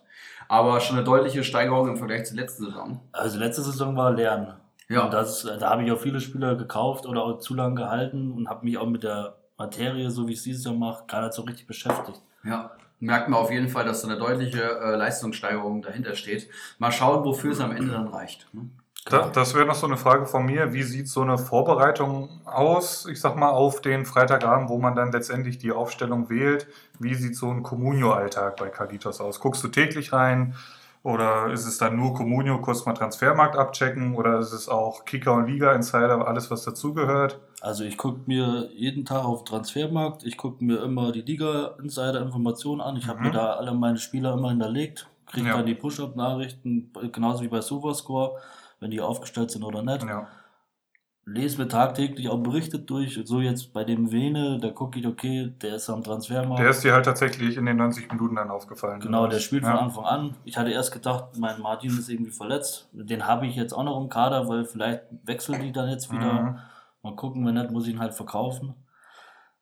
Und dann gucke ich halt jeden Tag rein und wen kann ich dann aufstellen. Jetzt zum Beispiel am Wochenende hatte ich überlegt, stellst du einen Brooks auf gegen Leipzig. Ja, dann habe ich Kaderabek draußen gelassen, der hat gegen Schalke auch kein schlechtes Spiel gemacht, aber Brooks war einen Tick besser. Ja, und so guckt man dann halt immer. Ich habe Vargas jetzt zum Beispiel draußen gelassen, weil sie gegen Bayern gespielt haben. Auch keine schlechte Entscheidung. So gucke ich es halt immer. Und hoffe, dass dann halt die Jungs jetzt dann irgendwann mal den Arsch hochkriegen und mir mal die Punkte ins Haus holen. Ja, das wünschen wir uns Communio-Manager ja alle. Ne? Dass der eigene Kader mal komplett explodiert. Wie lief der LVM-Pokal, habe ich hier noch als Frage stehen bei dir? Da bin ich, glaube ich, gegen Rückselsberger mit einem Punkt Unterschied oder so ausgeschieden. Recht spät, ne? Okay. Ich glaube, er hätte jetzt gegen Wackerhara gespielt im Halbfinale. Wäre machbar gewesen. Ja. Ich glaube, er hatte 28, ich hatte 26 oder so irgendwie. Das war dann noch eine ganz enge Nummer. Aber mir fehlen halt echt dann die Punkte, wo ich dann mal so über 40 oder so. Das habe ich bis jetzt auch ansatzweise kein einziges Mal geschafft. Ja, Verbesserungspotenzial, aber du stehst am 9. Platz, bist jetzt gerade auch Platz aufgestiegen, der Kader ist gut, ne? Also machen wir uns nichts vor, die Kompetenz hast du so und so, verfolgst die Liga, ich glaube, da geht nächste Saison dann deutlich mehr, ne? Ja, wie jetzt, ich habe mir jetzt aber die letzten 2 Wochen den Wehme gekauft, gerade Rabe gekauft, Benzaini gekauft. Gute Transfers eigentlich, ne? Ich bin ja immer dran, irgendwie den Kader zu verbessern, oder du hast ja auf dem Transfermarkt die Augen immer offen. Ja, das stimmt. Kurzer Blick auf die Gesamttabelle von Liga 2. Prinz Watzlaw an der Spitze, dahinter Sebeltar und auf Platz 3 Kali Kalmund, der diesen ganz, ganz schwachen Spieltag hat mit -2. Dahinter dann eine Lauerstellung Daniel Heine und Olaf Mellberg. Unten sieht's auch eher unverändert aus. Platz 15 unser White Shark, Platz 16 Kegi mit einem starken Spieltag, 40 Punkte. El Tumor auf Platz 17 und natürlich Ivan, der Schreckliche, auf Platz 18, der aber auch einen soliden Spieltag hatte mit 31 Punkten. Mhm. Aber wenn du halt dann schon 110 Punkte Abstand zum Vorletzten hast, dann... Ein Tropfen auf dem heißen Stein. Das bringt dir tatsächlich gar nichts mehr, vor allem jetzt nicht am 25. Spieltag. Also ich bin mir ziemlich sicher, dass Ivan, der Schreckliche, da die Grillfeier auf jeden Fall machen wird. Was hier noch spannend ist, ist White Shark gegen Lasermetin. Ist jetzt hier Kampf so um den Grillfeierplatz. Ist jetzt hier so ein Duell, was sich entwickelt. Der White Shark, mit dem bin ich jetzt auch wieder viel in Kontakt, nachdem er hier im Podcast gehört hat, dass wir ihn ordentlich kritisiert haben. Zu Recht. Ja, hat sich jetzt wieder viele gute Jungs in den Kader geholt. Jetzt zündet ein Paulinho auf einmal noch wieder. Finn Bogerson kommt regelmäßig von der Bank. Srebeni hat er sich auf meine Empfehlung in den Kader geholt. War ein sehr guter Transfer. Und Florian Kainz hat er sich vor allem jetzt geholt am Freitag. Was ich eine sehr, sehr starke Aktie finde. Wundert mich, dass da nicht mehr Leute mehr drauf geboten haben. Aber freut mich natürlich für den White Shark. Kainz steht mittlerweile bei 76 Punkten bei einem Marktwert von 6,44 Millionen. Und ich habe mir nochmal notiert, in den letzten 4 Spielen 40 Punkte geholt, der Mann. Ne? Aber da sage ich zum Beispiel, ich habe nicht auf ihn geboten, weil ich denke, dieser Peak, der ist irgendwann vorbei. Der kann jetzt nicht permanent wieder diese 40 Punkte holen. Und diese 6 Millionen waren mir dann einfach zu viel, wo ich sage, es ist für mich kein Spieler, der jetzt noch die nächsten 9 Spiele so durchzieht. Für mich zum Beispiel schon, weil ich auch 2 Köln-Spiele gesehen habe und da ist Florian Kainz auch einfach jemand. Ich habe den früher schon mal bei Bremen vor allem gesehen und war eher enttäuscht von ihm, weil ich auch viel Gutes über den Mann gehört hatte und jetzt und bei Köln ist er halt ein Leistungsträger. Ne? Der haut sich in jeden Zweikampf rein, der hat eine völlig andere Körpersprache, der ist brandgefährlich, schlägt extrem gute Standards vor allem. Das ist ja auch immer viel wert bei Communio. Und ja, punktet jetzt momentan einfach extrem stark. Und auch wenn er jetzt selber kein Tor schießt, kommt er mit Torvorlagen um die Ecke. Köln, ich weiß nicht, 9 von 12 Spielen unter Gisdol gewonnen. Der ja, Gisdol aber das geht ja nicht so weiter. Ja, das sagst du jetzt. Das sage ich schon seit 5 Spieltagen. Ich sag, dass die jetzt irgendwann auch wieder verlieren. Also ich kann mir nicht vorstellen, dass sie im Endeffekt auf dem Europa-League-Platz landen, aber es ist doch beachtlich, mit welcher Souveränität Köln auch die Spiele bestreitet. Ne? Die nächsten Gegner von Köln, das Nachholspiel jetzt unter der Woche gegen Gladbach, dann Mainz, machbar, Düsseldorf, machbar, Hoffenheim, machbar, dann gegen Leipzig, okay. Ja. Lass die mal bis dahin irgendwie 2 von den 3 nochmal gewinnen oder so. Jetzt von dem Gladbach-Spiel mal abgesehen, und danach geht es dann mit Augsburg und Union Berlin weiter. Also das sind schon machbare Gegner. Das sind schon Punkte drin, ne? Köln hat jetzt auch einfach viele Duelle gewonnen, wo ich sage, ja, die muss man nicht gewinnen, ne? Und denen werden jetzt noch ein paar schwächere Gegner kommen, die spielen es halt auch einfach souverän, ne? Und auch clever, machen halt das, was sie können, und die vielen jungen Spieler bringen halt extrem viel Intensität rein, und Keins ist halt vor allem in der Offensive mit Cordoba und Uth momentan der Spieler, würde ich sagen. Also ich finde es einen sehr guten Transfer. Schauen wir mal. Ich werde das beobachten. Ja. Liga 3. Liga 3. Ja. Loggen wir um. Haben wir ja auch noch. Verfolgst du die Liga 3, Alex?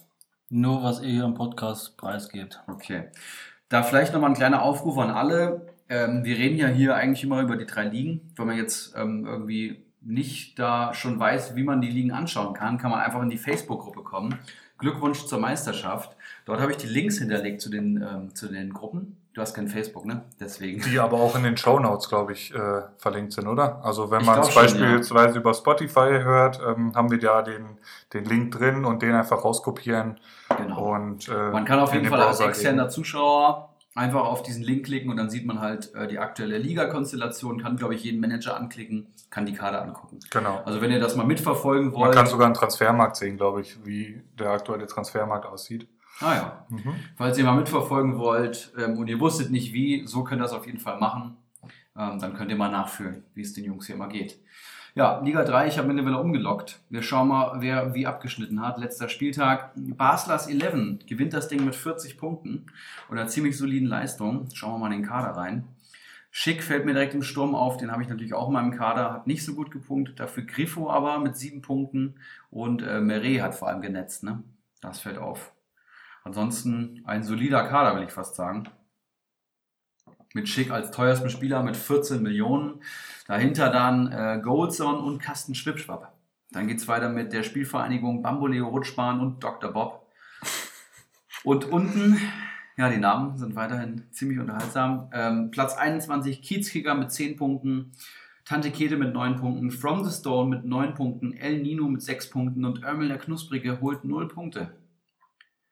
Was ist da los, Philipp? Ja, also bei mir funktioniert hier gerade gar nichts bei der Communio. Was mir halt nur auffällt, Ermel, der hatte ein bis zwei gute Spieltage, aber jetzt, ich glaube, letzte Woche auch schon sehr dünn. Ja. Muss langsam, glaube ich, aufpassen. Ist nur 17, da sehe ich. Genau. Gerade. Tatsache, jetzt geht es hier bei mir auch 113 Punkte. Mannschaftswert 25 Millionen. Gut, das hat jetzt nicht so viel zu bedeuten da in Liga 3. Da geht es ja eigentlich nur ums nackte Überleben. Kommen irgendwie in die ersten 18. Ja, sonst so irgendwelche Auffälligkeiten hier? Ja, also oben die Jungs, die Woche für Woche dabei sind, die haben sich eigentlich gut gefestigt, haben eigentlich alle auch einen guten Mannschaftswert. Da haben wir ja eigentlich schon in den letzten 2 Wochen gesagt, dass das sehr, sehr gut aussieht. Interessant wird es dann eher so ab Tabellenplatz Nummer 12, würde ich mal sagen. Ab Kiezkicker, Manu, Zlatan AB, die TSG Schamlippen, Kloses 11, Ermel und wie sie alle heißen. Dahinter dann Keilergenuss nun, Dr. Bob. Ne? Keilergenuss hatten wir ja auch schon hier im Podcast. Kämpft momentan noch um die besten 18 Plätze, denn nur die qualifizieren ja für die 3. Liga in der kommenden Saison. Und von der berühmten Hattenbach-Connection sehe ich hier Schmittler 99, Keilergenuss nun und Dr. Bob auf 19, 20 und 21. Also da funktionieren die Absprachen anscheinend noch gar nicht. Zwietracht Maximus fällt noch auf. Genau, das wollte ich auch gerade sagen. Mannschaftswert genau. 54 Millionen und nur auf Platz 22. Der, glaube ich, lange Minus war am Anfang noch, ne? Sich erst ein Team zusammengestellt hat sozusagen und jetzt das Feld von hinten aufräumt. Das sind natürlich keine guten Neuigkeiten für Platz 18, für Platz 17. Auch dein Bruder auf Platz 15 zähle ich da noch mit rein. Ja, auf jeden Fall. Also das sind alles kleine Abstände und dementsprechend, wenn dann so ein Zwietracht Maximus von hinten kommt und dementsprechend einen weiteren Tabellenplatz beansprucht, fliegt dann dementsprechend auch einer raus, ob er will oder nicht. Ne? Ja, Kader ist spannend. Man sieht vor allem Diaby, Forsberg, Zagadou und Bensebaini. Das sind so die vier großen Posten in seinem Kader. Und Torwart spielt jetzt auch Stamm, Capino, weil ein paar Flenker ist ja verletzt. Stimmt, Capino hat er im Kader, aber ansonsten sehe ich nicht so richtig die Leistungsträger. Mitchell Weiser, Toni Leistner, Noah Katterbach, die punkten okay zumindest. Perisic im Sturm spielt momentan auch keine Rolle beim FCB. Verletzt. Ist ja verletzt, okay, ja. Hätte ich bestimmt auch schon verkauft. Aber allein Diaby und Zagadou sollten noch einige Punkte holen. Ob das dann in Liga 3 reicht, muss man halt abwarten. Ja. From the Stone, abgeschlagen letzter, hat jetzt schon, also er müsste jetzt nochmal seine eigene Punktzahl von 36 Punkten holen und wäre immer noch letzter. Das sieht wirklich nicht gut aus. Ich kenne ihn persönlich nicht, den guten Herrn From the Stone, aber der Kader sieht auch gar nicht gut aus. Boetius, Öztunali und Serda sind hier die Leistungsträger. Boetius spielt keine Rolle mehr bei Mainz aktuell. Echt krass, der weiß bei uns auch drauf. Ne? Serda ist verletzt und Öztunali hat jetzt zwar ein Tor geschossen, aber reißt jetzt auch keine Bäume aus. Und das ist dann schon fast der ganze Kader. Das sieht ganz, ganz schlecht aus bei From the Stone und das sieht mir hier schon so aus, als hätte der gute Mann aufgegeben. Anders kann ich mir den Kader dann nicht erklären. Sonst hättest du einfach auch einen Boetius nicht mehr im Kader oder hättest vielleicht einen Serda verkauft, wenn du sonst keine Stammspieler hast. Ja, das sieht nicht gut aus. From the Stone, falls du das hörst, geh dich an. Ja, und damit haben wir es, würde ich sagen, oder? Gibt es noch irgendwas zu den 3 besten Communio-Ligen der Welt zu sagen? Nee, momentan ja halt auch so eine Phase in der Saison, wo halt viele Manager schon eigentlich durch sind mit ihrer Saison. Ne? Die nur die Grillfeier irgendwie nicht ausrichten wollen, die haben dann praktisch ihr Ziel schon erreicht oder sind im Abstiegskampf. Die Meistertitel sind schon fast gefühlt alle vergeben, ne? An Bakari, Diakite, Prinz Václav und Ortinho. Da ziemlich unwahrscheinlich, dass sich noch was ändert. Dahinter, also Europa League oder Champions League Plätze gibt es ja bei uns nicht, zumindest noch nicht. Ja, ich würde sagen, wir gehen auf unser Talkthema ein. Das da wäre? Der FC Bayern München. Oh. In der wichtigsten Phase der Saison. Ich habe hier 2 Bayern-Fans seit Tag 1, will ich fast sagen. Ihr seid ja schwer in der Materie, guckt eigentlich jedes Spiel. Seid beide sehr fußballbegeisterte Menschen. Und ich habe ein paar Fragen zum FCB. Zumindest eine auf jeden Fall. Da bist du hier genau richtig bei uns. Schieß los. Vielleicht, bevor ich meine Frage stelle, wie ist denn die aktuelle Situation beim FCB? Also aus meiner Perspektive ist es so, dass die momentan genau zum richtigen Zeitpunkt in genau der richtigen Form sind. Mit Chelsea kam jetzt auch der passende Champions-League-Gegner. Also ich glaube, wenn der Gegner jetzt Barcelona oder Real gewesen wäre, wäre es schon schwieriger geworden, aber Chelsea momentan auch nicht gut drauf, holen sich jetzt nochmal Selbstvertrauen, werden das sicherlich mit Souveränität im Rückspiel meistern. In der Liga läuft es richtig gut, der Dreikampf aus Leipzig, Dortmund und Bayern sieht momentan nur nach Bayern wieder aus. Da scheint keine Mannschaft so richtig mithalten zu können. Wenn, dann Dortmund, habe ich im Moment so das Gefühl. Ja, aber also auch von der Leistung auf dem Platz, bei Dortmund waren die letzten beiden Spiele eher knapp und bei Bayern denkt man so, ja, easy going, ne? Liga-Alltag halt. Ja, woran liegt's? Hansi Flick oder? Also meiner Meinung nach liegt das sehr stark am Trainer, Hansi Flick. Seitdem sie den Wechsel von Kovac hatten, spielt Bayern einen ganz anderen Fußball. Die laufen hoch an, die stellen zu. Unter Kovac haben sie sich ja fast einen eigenen 16er gestellt und haben erstmal abgewartet, was der Gegner macht. Mhm. Und jetzt spielen sie einfach ihre Stärken aus mit dem Überfallartigen, mit dem Pressen. Die Gegner wissen manchmal gar nicht, wo sie den Ball hinspielen sollen. Ob rechts, links, vorne, hinten, immer ist wieder irgendwo ein Bayern-Spieler. Und das ist halt einfach überragend. Und diese Intensität, die sie da aktuell auf den Platz bringen, Wahnsinn. Und jeder hat jetzt gedacht, ach du Scheiße, Lewandowski ist verletzt, was passiert? Ja, was macht der Flick? Der behält sein System bei, der schmeißt da vorne einen 19- oder 18-Jährigen rein. Ja. Der macht das okay. Klar, du kannst jetzt von diesem Mann keine Wunder erwarten, aber der macht das solide, der macht das in Ordnung, der lernt jetzt, der ist 18 Jahre, das ist für 18 Jahre top. Ja. Und das finde ich einfach überragend, was Bayern da jetzt auf den Platz bringt. Genauso wie Pavard oder so am Anfang der Saison hat jeder gesagt, was will man mit dem Mann? Der spielt einen grundsoliden Part, der bringt auch noch gute Flanken rein. Das ist jetzt nichts Oberspektakuläres, aber das ist einfach, das passt. Ja, habe ich persönlich im Kader Pavard, war ich am Anfang auch sehr skeptisch. Philipp hat mir auch von ihm abgeraten, hat gesagt, dass er sich wahrscheinlich dann nicht durchsetzen wird. Im Laufe der Hinrunde hat er dann seine Meinung revidiert und mittlerweile bin ich auch überzeugt. Pavard ist halt vor allem bei Communio eine sehr lukrative Anlage, ne? Wenn man das Geld hatte, so wie ich in dem Fall. Ich habe ihn, glaube ich, für 9 Millionen geholt und er hat jetzt, ich schau mal, 11 Millionen irgendwas. 11,2 Millionen ist er wert, hat die 100-Punkte-Marke jetzt geknackt. Du hast gesagt, der spielt nichts Spektakuläres, aber wenn du bei Bayern halt nicht spektakulär spielst, dann holst du halt im Schnitt 4,48 Punkte, also fast 4,5 Punkte im Schnitt. Der Mann hat 23 Partien bestritten, eine hat er wegen Gelbsperre verpasst. Ja, das ist ziemlich solide auf jeden Fall. Glaubst du, wir können die Champions League gewinnen? Ja. Mit dem Kader, mit dem Trainer? Also selbst jetzt die Neuzugänge, sei es jetzt Coutinho oder Hernandez, wo man am Anfang der Saison gesagt hat, die spielen einen riesen Faktor, um uns weiterzubringen oder auf ein anderes Niveau zu heben, die sind ja einfach nicht vorhanden. Ja. Ich meine, klar, du hast jetzt an Coutinho eine riesen Anforderung, wo du sagst, der Mann muss eigentlich jedes Spiel 30 Leute austribbeln und 5 Tore schießen, ja, so ungefähr. Wahnsinnsdruck, ja. Der hat zwar schon 8 Tore geschossen, vielleicht, sage ich, übertreibt man es da ein bisschen. Ist auch nach wie vor einer der besten Communio-Spieler tatsächlich. Genau. Ne? Ist mittlerweile in den Top 10. Das haben auch wahrscheinlich viele nicht so am Schirm. Ich habe jetzt das Augsburg-Spiel gesehen, da ist er mir jetzt nicht so positiv in Erscheinung getreten. Er fällt jetzt nie so auf, aber man sieht halt schon, was er kann, so, ne? Oder welche Ballbehandlung, welche technischen Fähigkeiten der Mann einfach hat. Was mich jetzt noch interessieren würde, Bayern-Spieler sind ja sehr lukrativ, sind sehr, sehr teuer. Wie kann man denn jetzt bei Bayern noch ein Schnäppchen fahren? Ein Schnäppchen. Ne? Also Zirkzee ist jetzt fast 4 Millionen in einer Woche gestiegen. Den würde ich jetzt schon fast gar nicht mehr empfehlen. Wenn ich jetzt nicht Bakari heiße und Müller und Napri im Kader habe, dann kann ich mir vielleicht einen Bayern-Spieler kaufen. Welchen würdet ihr euch jetzt holen, wenn ihr sagen würdet, da geht noch was punktetechnisch und vor allem marktwerttechnisch? Also ich würde mir Pavard kaufen. Mhm. Aus dem einfachen Grund, der ist mit 11,2 Millionen aktuell noch im Gegensatz zum Kimmich oder Müller preiswert und hat ungefähr die identischen Punktzahlen. Ich glaube, der hat jetzt, du hast eben gesagt, über 100 Punkte mittlerweile. Mhm. Und Kimmich hat, glaube ich, 125 oder so. 156. 156 schon, okay. Aber der kostet aber auch gleich mal 6 Millionen mehr. Das genau, ist schon eine Hausnummer.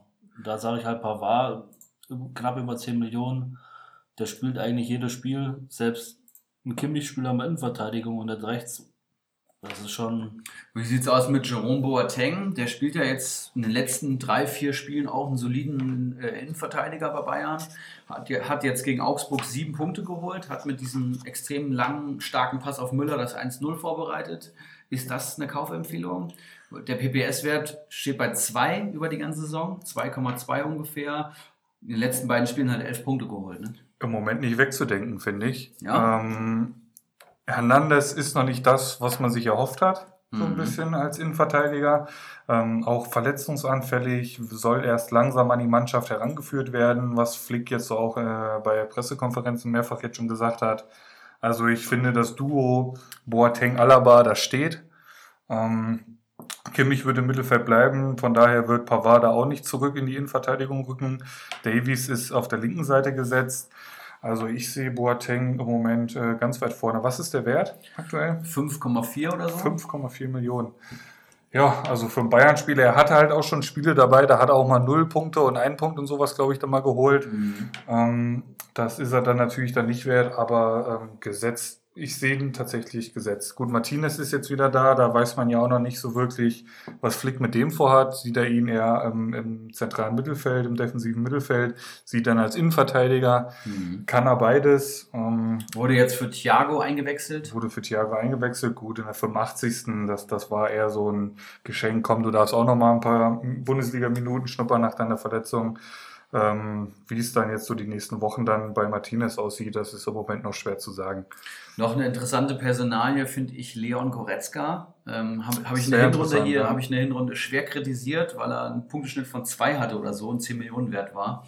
Jetzt in der Rückrunde habe ich gerade mal nachgeschaut, hat er 40 Punkte in 6 Spielen geholt oder in 7 Spielen. PPS ist jetzt auf fast 4 hochgegangen, wurde jetzt nach der Einwechslung, also an den letzten beiden Spielen jeweils ein Tor erzielt, ne? Am 24. beim 6-0 in Hoffenheim und jetzt das 2-0 gegen Augsburg gemacht, wurde jeweils nur eingewechselt und ist damit schwer unzufrieden. Hat er jetzt öffentlich nochmal seinen Unmut bekundet? Ist das ein Spieler, den man bald wieder in der Startelf erwarten kann oder wie ist da die Lage? Also ich denke, durch die Dreifachbelastung und durch die Rotation, die einfach gemacht werden muss, wird er auf jeden Fall auf seine Spielminuten kommen. Ja. Wie zum Beispiel jetzt gegen Schalke im Pokal hat er ja auch von Anfang an dann mit Tolisso auf einmal gespielt. Mhm. Wo jeder sagt, oh, das ist ein wichtiges Pokalspiel, jetzt wirbelt er da die ganze Mannschaft im Mittelfeld durcheinander.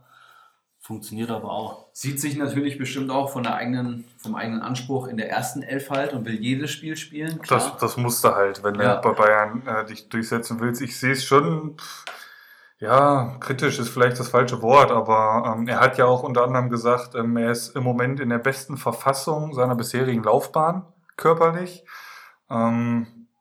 Ich finde, das muss er dann jetzt auch zeigen, weil... Also mich hat er grundsätzlich noch nicht endgültig überzeugt im Bayern-Spiel. Also ich spreche ihm noch die Weltklasse ab und die brauchen wir im Bayern-Mittelfeld. Der Thiago zeigt im Moment, wie der Hase da zu laufen hat. Und das sehe ich halt bei Goretzka noch nicht konstant genug. Der hat immer wieder Spiele dabei, da denkst du dir, wow, ich erinnere mich an ein Schalke-Spiel, glaube ich, war das in der Bundesliga? Nee, war in der Bundesliga. Da hat er 13 Punkte geholt am 19. Spieltag, das war überragend. Das war, glaube ich, auf Schalke. Gut, da ist er wahrscheinlich doppelt und dreifach motiviert, aber dann hat er halt auch wieder so Spiele drin und das sieht man hier auch an den Communio-Punkten. Gegen Leipzig 1 Punkt geholt, gegen Köln 3 Punkte geholt, das ist dann jetzt auch mal fernab von Communio, war mir das in vielen Spielen einfach zu wenig von ihm. Und wenn er jetzt so einen Satz hier raushaut, dass er in der Verfassung seines Lebens ist, da und ich sehe ihn jetzt gegen wen spielen wir? Muss ich mal kurz gucken. In Berlin, bei Union Berlin. Ich sehe ihn in der Startelf, gerade auch durch solche Aussagen. Wir haben jetzt die Woche frei, danach ist dann Champions League. Also da muss er jetzt schon liefern, finde ich. Ja, muss er schon liefern. Ich glaube 12 Millionen bei Communio. Ja. Das ist halt auch einiges für einen Typen, wo du nicht weißt, spielt er nicht. Finde ich auch immer noch zu teuer für mein persönliches Empfinden, aber hat sich jetzt stark gemacht. Ne? Noch eine interessante Personalie, vor allem bei Communio, komplett enttäuschend, wirklich katastrophal. Lucas Hernandez, der Rekordtransfer des FCB, ne? 80 Millionen habt ihr damals für den bezahlt. Der Mann hat jetzt 19 Punkte auf dem Konto in 11 Spielen und ist 5,7 Millionen wert. Jetzt wird sich hier schon am Glas vergriffen. Punkteschnitt 1,73 bei Hernandez. Das ist ja auch wirklich sehr enttäuschend. Spiegelt Communio das wieder, was er am Platz zeigt? Oder ist er wirklich so unscheinbar und vielleicht jetzt nicht so Weltklasse? Also meiner Meinung nach spiegelt das die Punkte, die er aktuell gesammelt hat, genau das wieder, was er auf den Platz bringt. Ja. Es ist einfach... Also... Kann an den Verletzungen liegen, dass er jetzt noch nicht richtig reinkommt, dass es auch eine Umstellung ist, okay, es ist jetzt eine neue Mannschaft, ich muss da erstmal, sage ich mal, meinen Weg finden oder meinen Platz in der Mannschaft. Mhm. Das ist wahrscheinlich auch nicht so einfach, aber er zeigt aktuell 0,0, also 80 Millionen wert ist. Also, das sehe ich auch so. Und ich finde es halt erschreckend, dass ein Boateng halt vor ihm eingesetzt wird. Klar, der Boateng hat die Erfahrung. Der kann schon noch Fußball spielen. Das geht mir auch, das kommt mir immer, also nee, der kommt mir viel zu schlecht weg, der Boateng. Ich finde, für 80 Millionen einen Weltmeister geholt, 21 oder 22 ist er mittlerweile. Hat natürlich Potenzial ohne Ende, hat bei Atletico den Stammspieler gegeben. Gut, da hat man sich halt schon mehr erwartet, denke ich, oder? Na klar hat man sich mehr erwartet, weil man hat ja auch nie im Leben damit gerechnet, dass ein Alphonso Davies, auch wenn er so schnell ist, wie er ist, so abgeht. Ja, das stimmt. Und dadurch rutscht Alaba rein. Ja, dadurch rutscht Alaba in die Innenverteidigung. Man hat ja wahrscheinlich eher im Sommer damit geplant, okay, Alaba links, Hernandez links, linker Innenverteidiger und vielleicht der Pavard rechts mit Boateng, Süle, ist ja auch noch verletzt. Was mir halt nicht gefallen hat, erinnere ich mich, glaube ich, an das Spiel gegen Leipzig oder so, das ist halt auch so ein Kollege, der wird sich viele gelbe Karten abholen oder hat er wahrscheinlich auch schon in seiner Karriere, weil er viel diskutiert und hier mal eine Schwalbe und ach, der Schiri, der hat mich doch umgerissen. Da erinnere ich mich an 1, 2 Szenen in Leipzig, da habe ich mir gesagt, ja Freundchen, das kannst du in Madrid machen, aber nicht hier. Das muss er auf jeden Fall noch in den Griff bekommen und halt, der muss ruhiger werden. Mir kam er auch schon fast so ein bisschen übermotiviert vor in den Einsätzen, die er dann hatte. Da muss er noch ein bisschen cleverer, ein bisschen ruhiger werden und wenn er das in den Griff kriegt, also der hat halt auch viel Verletzungspech jetzt einfach gehabt. Flick hat jetzt, ich glaube vor 1, 2 Wochen gesagt, dass er auch gerne mal über den Schmerz hinaus trainiert und so und das darf halt nicht sein, der muss 100% on point sein, der muss in der Verfassung seines Lebens sein, wie Goretzka es jetzt rausgehauen hat und ich finde erst dann kann man es dann auch vernünftig bewerten. Ich bin gespannt, ob er mit zur EM genommen wird, die jetzt ins Haus steht, weil viel gespielt hat er nicht, wenn er gespielt hat, hat er nicht sehr gut gespielt. Gut, Frankreich ist ein eingeschworener Haufen, wahrscheinlich kommt er mit, aber ich denke mal, erst dann nächste Saison wird man sehen, was in dem Typen steckt, weil, Alter, der steht bei 19 Punkten. Das ist ja nichts. Ja, das ist unterirdisch bei Communio. Du sagst, Frankreich ist ein eingeschworener Haufen, wenn ich dran denke. Rafael Varane und Upamecano in der Innenverteidigung. Gut, er Linksverteidiger und Pavard rechts. Genau, ne? Ja. Das klingt schon sehr, sehr gut. Upamecano. 21 Jahre ist der Mann. Ja. Spielt, als wäre schon 35. Wollte ich heute an der Folge auch nochmal sagen, für mich auf jeden Fall mittlerweile der beste Innenverteidiger in der ganzen Liga. Also es gibt, glaube ich, für mich jetzt keinen, der da ansatzweise rankommt. Der war jetzt auch gegen Wolfsburg wieder, was ich so gesehen habe in der Zusammenfassung, hat er alleine 200-prozentige verhindert. Also hat die 1-gegen-1-Situation da perfekt entschärft, jung abgeklärt, physisch brutal. Ja. Und der Todibo, den ich hier Woche für Woche lobe, ist auch Franzose. Ja. So, also der kommt dann schon wieder nach und wahrscheinlich vergessen wir noch 3. Da lässt sich ein Muster erkennen. Anscheinend wird in Frankreich guter Fußball gespielt. Komisch. Ja, dann würde ich sagen, FC Bayern München schließen wir damit, dass wir sagen, Pavard und Boateng sind Aktien, die man sich vor allem aus Preis-Leistungssicht mal anschauen kann. Ansonsten kann man bei Bayern aus Punktesicht natürlich fast jeden empfehlen. Ne? Ist ja eh klar. Schauen wir auf den nächsten Spieltag. Wir haben auf jeden Fall wieder ein richtiges Topspiel, aber wir fangen natürlich Freitagabend an. Fortuna Düsseldorf gegen den SC Paderborn. Das ist ja so von der Ausgangslage, liest sich das erstmal nicht gut. Wenn du mir das vor der Saison gesagt hättest, hätte ich gesagt, das guckt sich doch keiner an. Ich habe den Adam Botzek bei Düsseldorf, ich habe den Schonlau bei Paderborn und die spielen beide momentan recht attraktiven Fußball, kann man so sagen. Von daher ist das eine Partie, die kann man sich durchaus mal anschauen. Ne? Ich würde es mir auch angucken, weil ich habe meinen Chlorian Hennings und meinen Collins. Ja. So, ja. Zum Düsseldorf- und Paderborn-Fan. Ne? Nee, ich hab mir tatsächlich ein bisschen was rausgeschrieben. Düsseldorf gelingt daheim gegen Paderborn endlich das, was sie gegen Berlin und Mainz nicht vollbracht haben. Sie gewinnen. Mhm. Waren in beiden Spielen die bessere Mannschaft und das wird auch dieses Mal der Fall sein. Stöger sollte man da natürlich im Blick haben. Ich gehe aber auch davon aus, dass Hennings wieder eine Chance erhält gegen Paderborn. Das würde ich freuen, Karl Litos. Das wären wichtige Punkte, meiner Meinung nach. Karaman hat das natürlich auch besonders aus Sicht eines Kommunenmanagers hervorragend gemacht. Der hat 25 Punkte geholt in den letzten 2 Spielen. Ich glaube aber, dass Düsseldorf einen starken Abschlussspieler gegen Paderborn braucht. Und das ist halt Hennings in Person. Ja. Ja. Ja, wenn Paderborn das Spiel jetzt verliert, dann...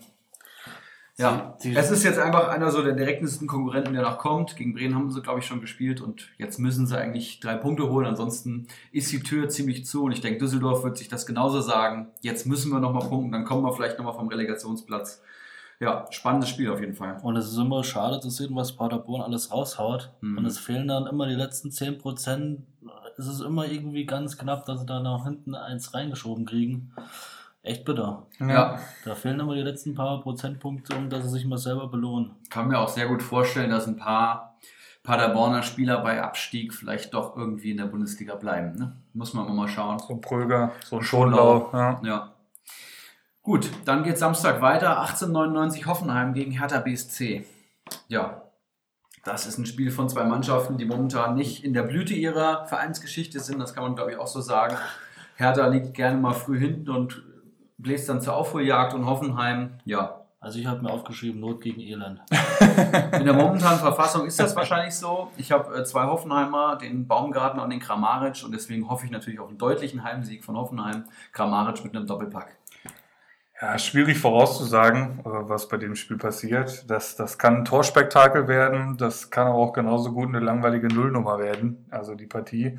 Ja, genauso schwer vorauszusagen ist es, mit welchem Personal die beiden es angehen werden. Rotieren viel, gerade Berlin, die ja teilweise von Spieltag zu Spieltag, ich glaube, 5, 6 Änderungen jeweils drin haben. Was man mit Gewissheit sagen kann, ist, dass Boyata in die Mannschaft zurückkehren wird, sofern er denn fit ist. Da weiß man noch nichts Genaueres. Jetzt am Wochenende hat er halt gefehlt. Da sollten zumindest mal alle Torun Hariga und Starkbesitzer ein Auge drauf haben. Normalerweise war es jetzt die letzten Wochen so, dass Torun Hariga daneben gespielt hat. Stark aber jetzt als Kapitän aufgelaufen und eine Bude gemacht. Mhm. Also auch da Pluspunkte gesammelt. Ja. Aber wie gesagt, schwierig zu sagen, wie das Ding ausgeht und wer da letztendlich auch am Platz steht. Ja, ich würde 2-1 für Hoffenheim tippen. Ich glaube auch, dass Hoffenheim da die besseren Chancen hat.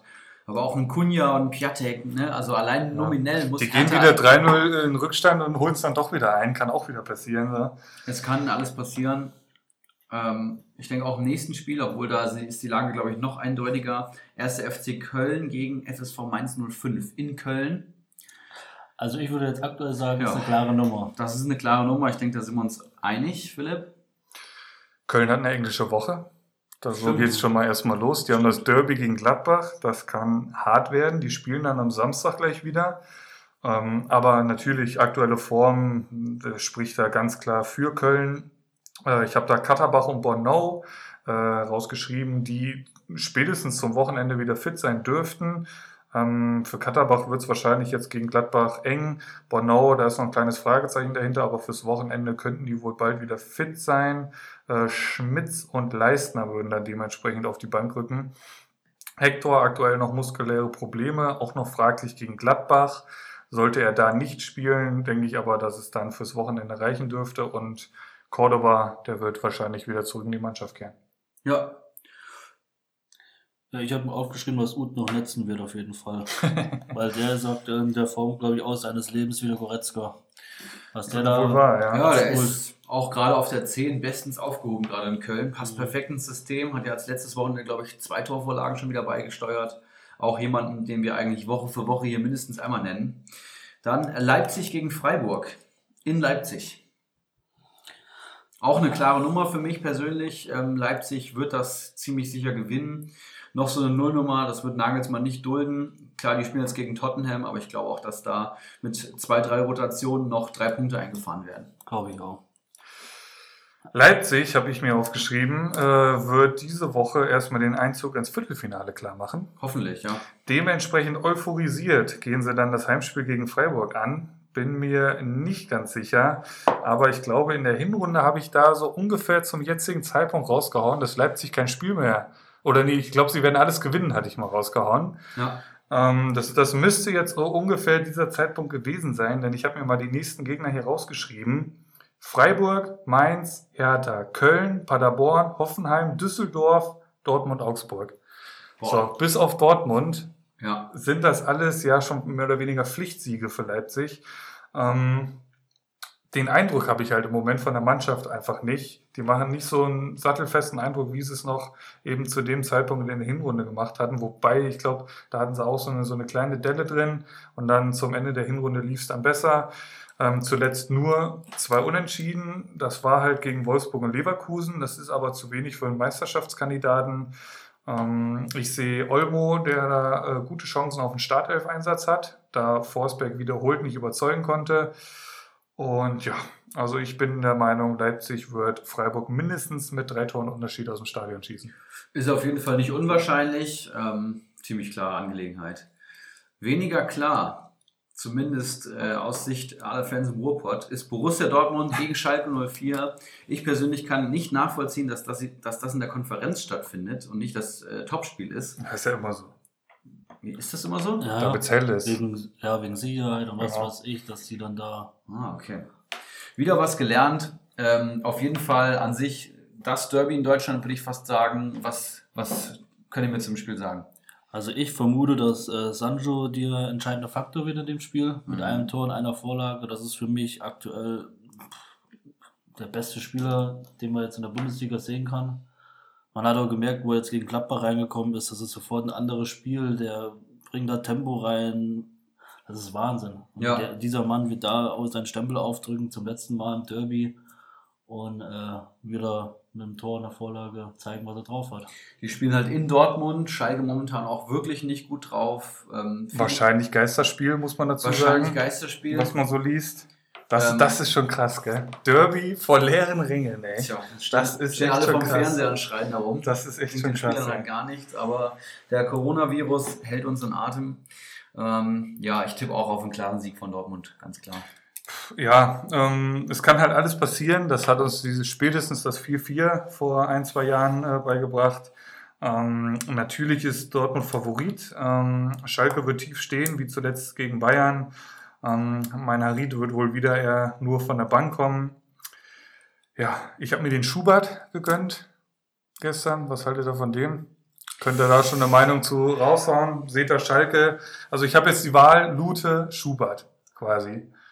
Das kann ich jetzt von Spiel zu Spiel mehr oder weniger... Würde ich ganz klar mit Lute gehen. Schubert ist jetzt zwar momentan die Nummer 1, aber ist jetzt auch kein Torhüter, der so richtig sattelfest ist. Hat auch immer mal einen Bock drin, hat jetzt, glaube ich, letzten Spieltag auch -1 wieder geholt. Schalke momentan defensiv eher instabil. Also ich würde schon mit Lute gehen. Die spielen zu Hause. Augsburg hat zu Hause die besten Spiele gemacht und ist vor allem auch auswärts schwach. Spielen jetzt gegen Wolfsburg. Ja, also würde ich klar mit Lute gehen. Bei Dortmund ist die Gefahr halt, dass Haaland und Sancho dir 4 Dinger reinladen. Ne? Dann stehst du ja wieder mit. Oder Wilkos und Ginczek. So, gut, aber dann wahrscheinlich eher Haaland und Sancho. Schon, ne? Ja, schon nochmal eine andere Qualität. Wenn der Expressor ist, bei uns ins Rollen gekommen ist. Ja, das ist schwer. Ja, Moment, ich war da noch gar nicht fertig hier, genau. Glanzparaden von Schubert sind zu erwarten, habe ich mir hier noch aufgeschrieben, um einfach mich selbst noch mal ein bisschen stark zu reden.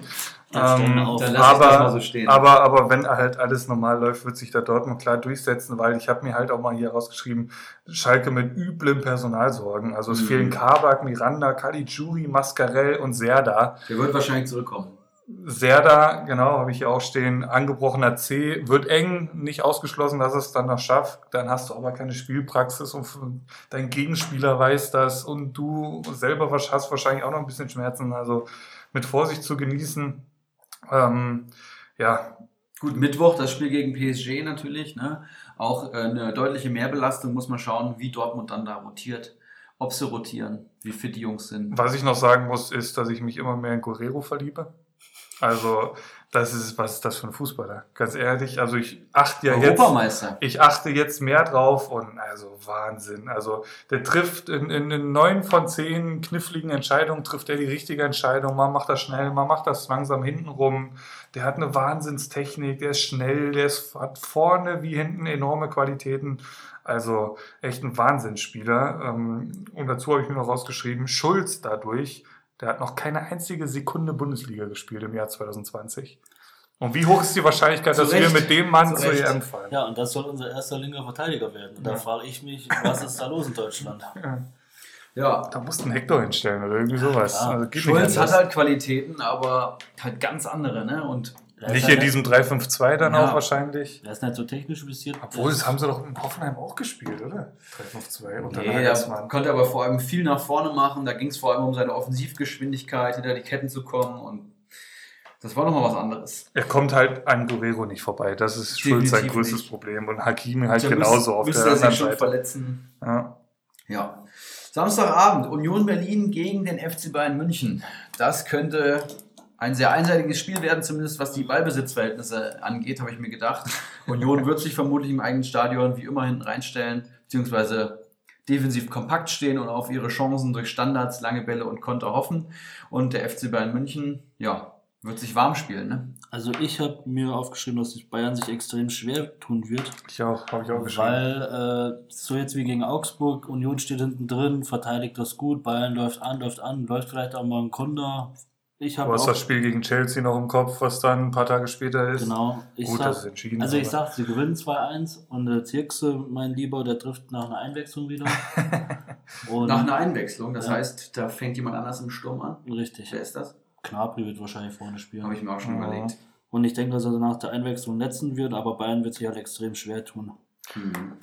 Das sehe ich tatsächlich genauso. Goretzka hatten wir halt eben angesprochen. Der hat halt große Töne gespuckt. Die, finde ich, muss er jetzt auch liefern. Deswegen ist das mein Player to watch, Leon Goretzka, für dieses Spiel. Ansonsten ist alles dazu gesagt. Das letzte Spiel an diesem Samstag, den Samstag werden wir vermutlich bei El Tumor verbringen. Ne? Zum Keilerweizen Doppelpass geht Samstag mal wieder. Ich weiß nicht, ist da jemand von euch zugegen? Nicht ausgeschlossen, ehrlich gesagt, jetzt wo ich so drüber nachdenke. El Tumor hat da ja eingeladen vor längerem in der Gruppe. Das ist jetzt genau besagter Samstag mit dem Derby nachmittags und abends Union gegen Bayern. Und am nächsten Tag fahren viele Manager zusammen mit unserem Eintracht-Fanclub zum Spiel Eintracht Frankfurt gegen Borussia Mönchengladbach voraussichtlich. Es sei denn, es wird ein Geisterspiel, das ist momentan nicht ausgeschlossen, da muss man jetzt am nächsten Tag nochmal die Nachrichten beobachten. Aber da haben wir einige Manager am Start, also von Bakari, Diakite, der da die Truppe natürlich anführen wird, zu Kubreu ist auf jeden Fall am Start, aber auch Ibrahimovic Eriksson wird natürlich zugegen sein. Ich denke, das wird eine feuchtfröhliche Veranstaltung. Ich glaube, die Eskinun ist auch wieder dabei. Ja, das wird wieder sehr, sehr stark und ich hoffe auf ein sehr, sehr spannendes Spiel. Was tippt ihr zu Eintracht gegen Gladbach? Also ich habe mir aufgeschrieben, Frankfurt gewinnt das Spiel 1-0, weil jetzt Gladbach unter der Woche auch noch spielt und Frankfurt einfach heimstark ist ohne Ende. Das stimmt. Und es wird jetzt wahrscheinlich Bakari freuen und ich glaube, dass Hinteregger nach einer Ecke oder nach einem Standard das 1-0 köpfen wird. Der hat auch lang nicht mehr, ne? Genau. Er könnte mal wieder, meinst du? Ja, ich sehe es ein bisschen anders tatsächlich. Ich rechne mit der nächsten schmerzhaften Niederlage für Eintracht Frankfurt, weil ich Gladbach einfach eine Nummer zu groß für die aktuell sehe. Haben das jetzt gegen Dortmund auch wieder gut gemacht, die Gladbacher. Frankfurt, ja... Andererseits kann man halt dagegen argumentieren, gegen die großen, starken sind sie dann halt auch wieder da. Heimspiel habt ihr angesprochen. Also es, halt Räume, ne? Es ist einiges möglich in dem Spiel. Ich sehe aber dennoch Gladbach vorne. Und ja, da kann man sich jetzt eigentlich aus der Offensivreihe einen rauspicken. Die werden alle stark punkten. Einfach natürlich Stindl, Thürammer Player. Ja, auf jeden Fall ein geiles Spiel gegen Gladbach. Wir haben auch einige Gladbach-Fans dabei, zum Beispiel Kubreu. Der fährt da praktisch bei den Feinden jetzt mal in Anführungszeichen gesetzt mit und schaut sich das Ding aus Frankfurt-Perspektive an. Ich hoffe, dass wir fahren können wegen Coronavirus, das steht noch aus, aber ich werde auf jeden Fall berichten nächste Woche. Und dann haben wir Sonntagabend noch den FC Augsburg mit neuem Trainer gegen VfL Wolfsburg in Augsburg. Wenn sie bis dahin einen neuen Trainer haben. Ne? Tja, wer macht's sonst? Ja, setzt sich der Reuter wahrscheinlich dann noch auf die Bank. Ja, echt schwierig. Reuter irgendwie in letzter Zeit, also sowohl bei Gregoritsch als auch Hinteregger, als auch jetzt mit der Trainerentscheidung. Ja, aber auch bei Kubek. Kann ich so einen Torwart für 9 Millionen oder so kaufen? Da muss man sich schon mal hinterfragen, sehe ich auch so. Da muss ich ja dazu sagen, war das ein Hinteregger-Problem, das mit Frankfurt, oder was war jetzt der andere Name, wie du gesagt hast? Gregoritsch, okay. Kubek hat keine 9 Millionen gekostet, also 8,5. Ich hab mich da ein bisschen eingelesen. Erstens mal verrät Augsburg nie die Ablösen, was sie letztendlich bezahlen. Und es wird so gemutmaßt, dass die Ablöse zwischen 4 bis 5 Millionen lag. Also weit weg von irgendwelchen 8 bis 9. Das sind aber noch 4 oder 5 Millionen zu viel. Absolut, natürlich ist es eine Katastrophe. Aber eben, das ist ja schon mal deutlich weniger, als so hier so durch die Gazetten geht. Irgendeine französische Zeitung hätte das wohl mal geschrieben, dass das 9 Millionen waren oder 8 irgendwas. Ist ja auch egal, war auf jeden Fall zu viel für die Flasche. Da sind wir uns ja alle einig. Ja, Augsburg muss halt so langsam mal wieder punkten, um da nicht unten noch reinzurutschen. Gut, ob das jetzt ein Trainereffekt wird oder nicht, das ist jetzt schwierig auszumachen. Vielleicht haben wir den Ibra hier nächste Woche wieder sitzen und er ruft den nächsten Trainereffekt aus. Wir haben im Vorgespräch schon viel der Name Labadia, von dem wir beide große Fans sind. Ich weiß nicht, wie es bei dir aussieht, Karl Litos. Also wir mögen den wir mögen den tatsächlich. Auf jeden Fall, das haben wir schon in dem einen oder anderen Gespräch rausgehört. Aber ich sehe Augsburg einfach stärker als Paderborn, stärker als Düsseldorf, als Bremen und auch beispielsweise als Hertha BSC Berlin oder Hertha BSC, so sollen wir es ja sagen. Lute, hatten wir schon angesprochen, ist da definitiv eine heiße Aktie, der kostet aktuell noch 340.000. Ja. Ne? Also da kann man ja eigentlich nichts mit falsch machen, wenn man den sich jetzt im Moment in den Kader holt. Ich gehe jetzt nicht von einem erneuten Torwartwechsel aus, komme da wer wolle auf die Trainerbank. Ich traue Augsburg da durchaus einen Dreier zu. Aber diese Prognose habe ich noch mit Schmidt als Trainer getroffen. Was da jetzt in den kommenden Tagen passiert, ich weiß es nicht. Wer weiß, welcher Name da jetzt hervorgekramt wird. Ja. Ob Mirko Slomka nochmal...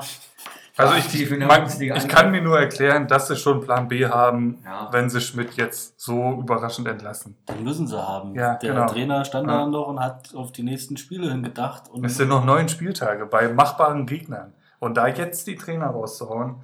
Also das könnte auch unangenehm für Reuter werden. Also definitiv, ja. Ich habe mir aufgeschrieben, dass Augsburg-Wolfsburg unentschieden spielen, 2-2, und dass mein Vargas mal treffen wird. Weil ich brauche ja Punkte.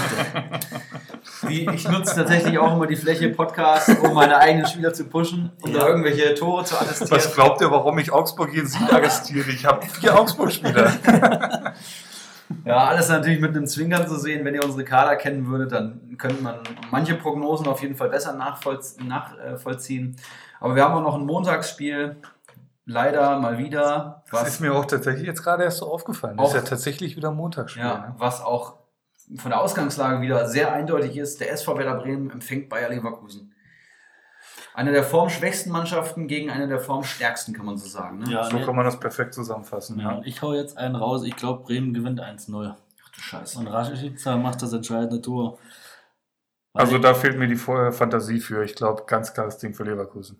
Ja, aber Leverkusen. Ich wüsste nicht, also nachdem man Bremen nach diesen ersten 6 Minuten gesehen hat, nachdem sie 2 Tore geschossen haben, aus dem Nichts, wenn man die da gesehen hat und auch Leverkusen, wie sie jetzt wieder gegen Frankfurt aufgetreten sind, sogar ohne richtigen Stürmer. Ich weiß nicht, wie Bremen das also ein Spiel geht halt 90 Minuten, ne? Das wird halt nicht nach 30 Minuten abgeschlossen. Das ist auch schon problematisch hinten raus dann. Egal, wer bei Leverkusen da in der Startelf steht, die sind deutlich gefestigt da, mit mehr, selbst ein Paulinho gibt es ein Startelfdebüt und ja, 3 Torbeteiligungen. Also irgendwann muss Bremen den Bock umstoßen, wenn sie noch die Klasse halten wollen. Ja. Und ich denke halt, Leverkusen hat jetzt wieder die Belastung mit Euroleague. Die spielen jetzt am Donnerstag und Donnerstag wieder. Die müssen ein bisschen rotieren, die müssen gucken, dass sie mit ihren Kräften haushalten. Und ich denke einfach, dass Bremen muss jetzt einen raushauen. Und deshalb schätze ich einfach, dass sie 1-0 gewinnen oder dass sie zumindest gewinnen daheim. Sie müssen einen raushauen, aber ich kannst du mir einfach nicht vorstellen. Bremen hat mit 27 zu 55 Toren ein Torverhältnis von -28. Schießbude der Liga. Keiner hat mehr Gegentore. Die meisten Gegentore und die wenigsten Tore geschossen. Selbst Paderborn hat da also nicht deutlich bessere Werte, aber hat da ein besseres Torverhältnis. Ja, also vielleicht sitzen wir hier Montag und sagen, der verdammte Kalitos hat er den richtigen Riecher gehabt, aber wir geben das Mikrofon weiter an Kalitos dann ab nächste Woche, wenn das so ist. Ne? Ja. Also wenn Bremen gewinnt gegen Leverkusen, dann Hut ab. Da muss man die Leistung der Eintracht jetzt nochmal deutlicher kritisieren wahrscheinlich, aber schauen wir mal. Gut, ich saß vor ein paar Wochen auch hier und habe gesagt, Burgstaller schießt ein Tor. Und das ist natürlich auch völliger Quatsch gewesen. Aber der hat jetzt letztes Spiel, ich weiß nicht, welche Szene das war, da hätte irgendjemand querspielen müssen, der hätte nur einschieben müssen. Was für eine Schnapsidee. John Joe Kenny war das, glaube ich. Der hätte da, wenn der querspielt, dann schießt Gut, da kann man natürlich jetzt auch sagen, der Kenny weiß ganz genau, was passiert, wenn ich den Netz darüber schiebe. So, ja. Der landet nicht im Netz. Das hat man auch gegen München gesehen. Das waren dann letztendlich irgendwie 1-2 Abseitssituationen, aber da hat er dann doch im dritten Stock gejagt. Also, das ist eine Flasche. Aber den, wie gesagt, habe ich gefressen jetzt. Ja, haben wir sonst noch was auf der Agenda?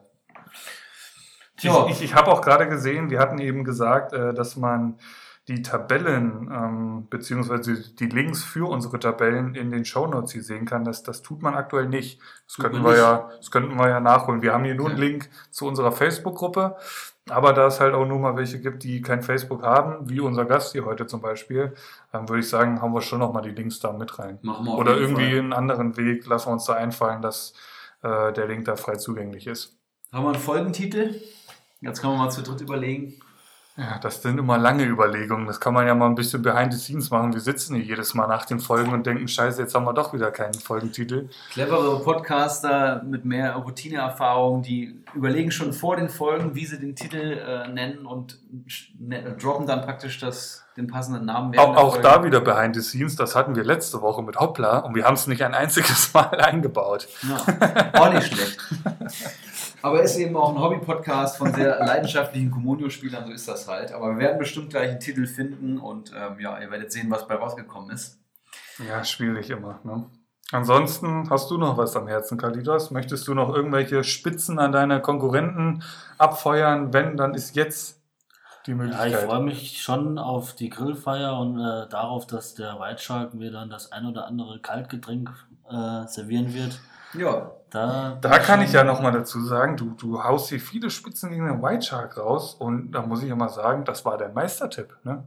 Ja, Meistertipp von Kalitos ist White Shark. Mal, was das für eine Enttäuschung von mir ist. Das ist wahrscheinlich so der ähnliche Tipp, wie das Bremen gegen Leverkusen gewinnt. Grillfeier-Tipps von dir, da haben wir ja eigentlich immer 4 Namen angefordert. Du hast nur einen geliefert und zwar Mr. Chancentod. Oder kam dann im Nachhinein nochmal was? Das weiß ich habe ihn noch nachgetragen. Ja, ich habe hab hier nur Mr. Chancentod stehen und dann bei Überraschung der Saison geht das in eine ähnliche Kerbe. Mr. Chancentod landet verzweifelt am Grillfeierplatz. Ja, Mr. Chancentod, auch jemand, der momentan da unten in der Verlosung drin ist. Ich schaue mal, was ich mir hier noch bei Kalitos eingetragen habe. Wenn da Namen nachgereicht worden sind, Mr. Chancentod, Ivan der Schreckliche, Krugbräu und Wackerhara. Krugbräu, momentan ist glaube ich so Fünfter und Wackerhara auch so in dem Bereich. Ja. Wackerhara ist Ivan ist auf jeden Fall ein richtig guter Tipp. Ne? Ivan, da ist ein Volltreffer gelandet. Das ist ein Volltreffer. Ja, Spaß am Spiel und Gast am Abschlussfest auf jeden Fall. Ich würde schon mal sagen, von unserer Seite vielen, vielen Dank für die geile Folge. Hat mega Bock gemacht. Ja, mir hat es auch Spaß gemacht. Für den Muntermacher. Ja, kann man hier nochmal sagen. Also Whisky-Likör, deutlich besser als erwartet. Ja, das stimmt. Geschmacklich ziemlich ansprechend. Ne? Hoffentlich genauso ansprechend wie meine Eintracht am Sonntag gegen Gladbach mit mir vor Ort und einigen Getränken intus. Ich würde sagen, am Donnerstag erst schon mal Basel, ne? Wie geht's da aus? Ja, ich glaube, wir spielen zu Hause Donnerstag. Ich hätte auch noch die Chance, Tickets zu bekommen, aber ich denke, dass wir, also Basel ist jetzt wirklich ein machbarer Gegner und Europa League haben wir es eh mal drauf. Ich würde mal sagen 2-0. Mhm. Ja, spannend. Würden wir nicht Nein sagen, wahrscheinlich, wenn die deutschen Vereine da nochmal richtig einen raushauen. Ja, ja, aber allgemein eine geile Fußballwoche, also mit dem Nachholspiel und zweimal Champions League jetzt und dann Donnerstag Europa League. Wie gesagt, das Freitagabendspiel kann man sich als Communio-Manager auch ganz gut angucken. Klopp steht kurz vor der Meisterschaft, da fehlt auch nicht mehr viel. Also die Fußballwelt biegt auf die Zielseite. Ja, dafür, dass wir die letzten Jahre immer diskutiert haben, dass deutsche Mannschaften international nichts reisen, ist unser Auftreten dieses Jahr überragend. Auf jeden Fall, finde ich Stand auch. Stand jetzt zumindest schon, man muss mal halt schauen, wie viele Mannschaften landen dann im Halbfinale. Das ist halt auch nochmal so ein Thema. Aber wann hat es mal gegeben, dass alle Mannschaften ihr Hinspiel gewinnen und du eine Chance hast, dass fast alle ins Viertel- oder ins Achtelfinale kommen? Das ist schon eine reife Leistung. Und es sagen ja auch immer so viele, ja, England ist das Maß aller Dinge, aber ich gucke mir jetzt hier die Tabelle an und Liverpool, klar, ist das Maß aller Dinge im Moment, aber City ist von Bayern zu schlagen, ist von Barcelona zu schlagen, ist von Real sogar zu schlagen. Chelsea ist nicht mehr das, was es mal war. United ist ein schlafender Riese. Arsenal ist ein Neunter. Tottenham ist so dämlich und hat sich Mourinho auf die Trainerbank gesetzt. Also kann mir doch keiner erzählen, dass die Bundesliga da jetzt irgendwie total gegen abstinkt. Also, ich habe da noch die Theorie, dass vor allem gerade, weil alle anderen Nationen oder bei vielen Vereinen momentan so ein bisschen der Wurm drin ist oder weil sie sich gerade im Umbruch befinden, wenn ich da an Barca und Real denke, die in den letzten Jahren den europäischen Fußball eigentlich dominiert haben. Auch die befinden sich ja gerade in so Umbruchsphasen, sind nicht gerade auf dem Top. City hatte viele Verletzte, sieht man ja auch in der Liga, dass da gerade nicht perfekt läuft. Juve hat jetzt in der Champions League auch nicht überzeugt, kann man schon so sagen. Haben jetzt zwar gegen Inter in der Liga gewonnen, aber ist auch so, jetzt nicht das Top-Niveau. Und Bayern ist halt gerade zum richtigen Zeitpunkt momentan in der Verfassung. Also, also das war die letzten Jahre auch mal das Problem, dass wir so, sag ich mal, die Hinrunde bis Mitte der Rückrunde überragend waren und dann irgendwann ist der Schlendrian reingekommen. Und jetzt ist es andersrum. Ne? Jetzt so war es die erste Hälfte schleppend und jetzt, sage ich, aktuell massiv im Fußballspielen. Und Liverpool fliegt jetzt übermorgen aus der Champions League raus oder morgen gegen Atletico. Die liegen 1-0 hinten, also durch sind die noch lange nicht sind. Ja, genau. Das ist verteidigen. Barcelona habe ich mir gerade mal den Kader aufgerufen, da ist auch nicht mehr viel mit La Masia. Also die kaufen sich für irgendwie 100 Millionen den Dembele, die kaufen sich für 100 Millionen den Griezmann, die kaufen einen Vidal, der ab Halbfinale Champions League nur noch rot sieht. Also das ist, da ist auch nicht mehr so das, was es mal unter Pep noch war.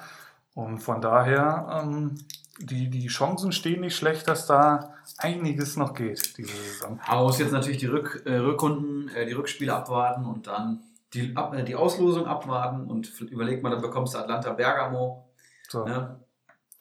You never know, kann natürlich auch sein, dass Barcelona da vor der Brust stehen hast oder so. Aber selbst das ist dann machbar irgendwie gerade. Wenn du Champions League-Sieger werden willst, dann musst du Barcelona, dann musst du Real, dann musst du diese Mannschaften weghauen. Ja. Umso schöner wäre es, wenn Kloppo jetzt schon rausfliegt. Ne? Wobei wir da auch noch eine Rechnung offen haben, also die hätten wir auch schon letztes Jahr schlagen können. Also wir haben ein gutes Hinspiel gespielt und dann Angsthasen-Fußball im Rückspiel gezeigt, wenn ich mich da noch dran erinnere. Also die Handbremse ist ja gelöst mittlerweile in München, von daher geht da einiges. Ich würde sagen, für heute haben wir es. Jetzt haben wir noch einen kurzen Exkurs in die europäische Fußballelite gewagt. Auch nicht schlecht, finde ich. Nächste Woche können wir schon mal ankündigen, wollen wir das Ganze ein bisschen anders aufbauen, ein bisschen lockerer. Es wird sich was ändern. Genau. Weniger an Strukturen. Da nur mal so ein kleiner Teaser für nächste Woche, wann wir aufnehmen Mal gucken, durch das Montagsspiel. Bist du irgendwie streng eingebunden? Ich bin ja auf Wohnungssuche in Frankfurt gewesen, habe jetzt meine Wohnung und nächste Woche Montag und dann schreibe ich den Mietvertrag. Das heißt, ich bin auf jeden Fall in Frankfurt. Aha. In 2 Wochen wohne ich schon in Frankfurt. Würde sich ja schon fast Dienstag ein bisschen anbieten. Genau. Ja, oder man schaut nochmal, es gab ja auch nochmal Anfragen, irgendwie mal so eine Wochenendaufnahme zu machen.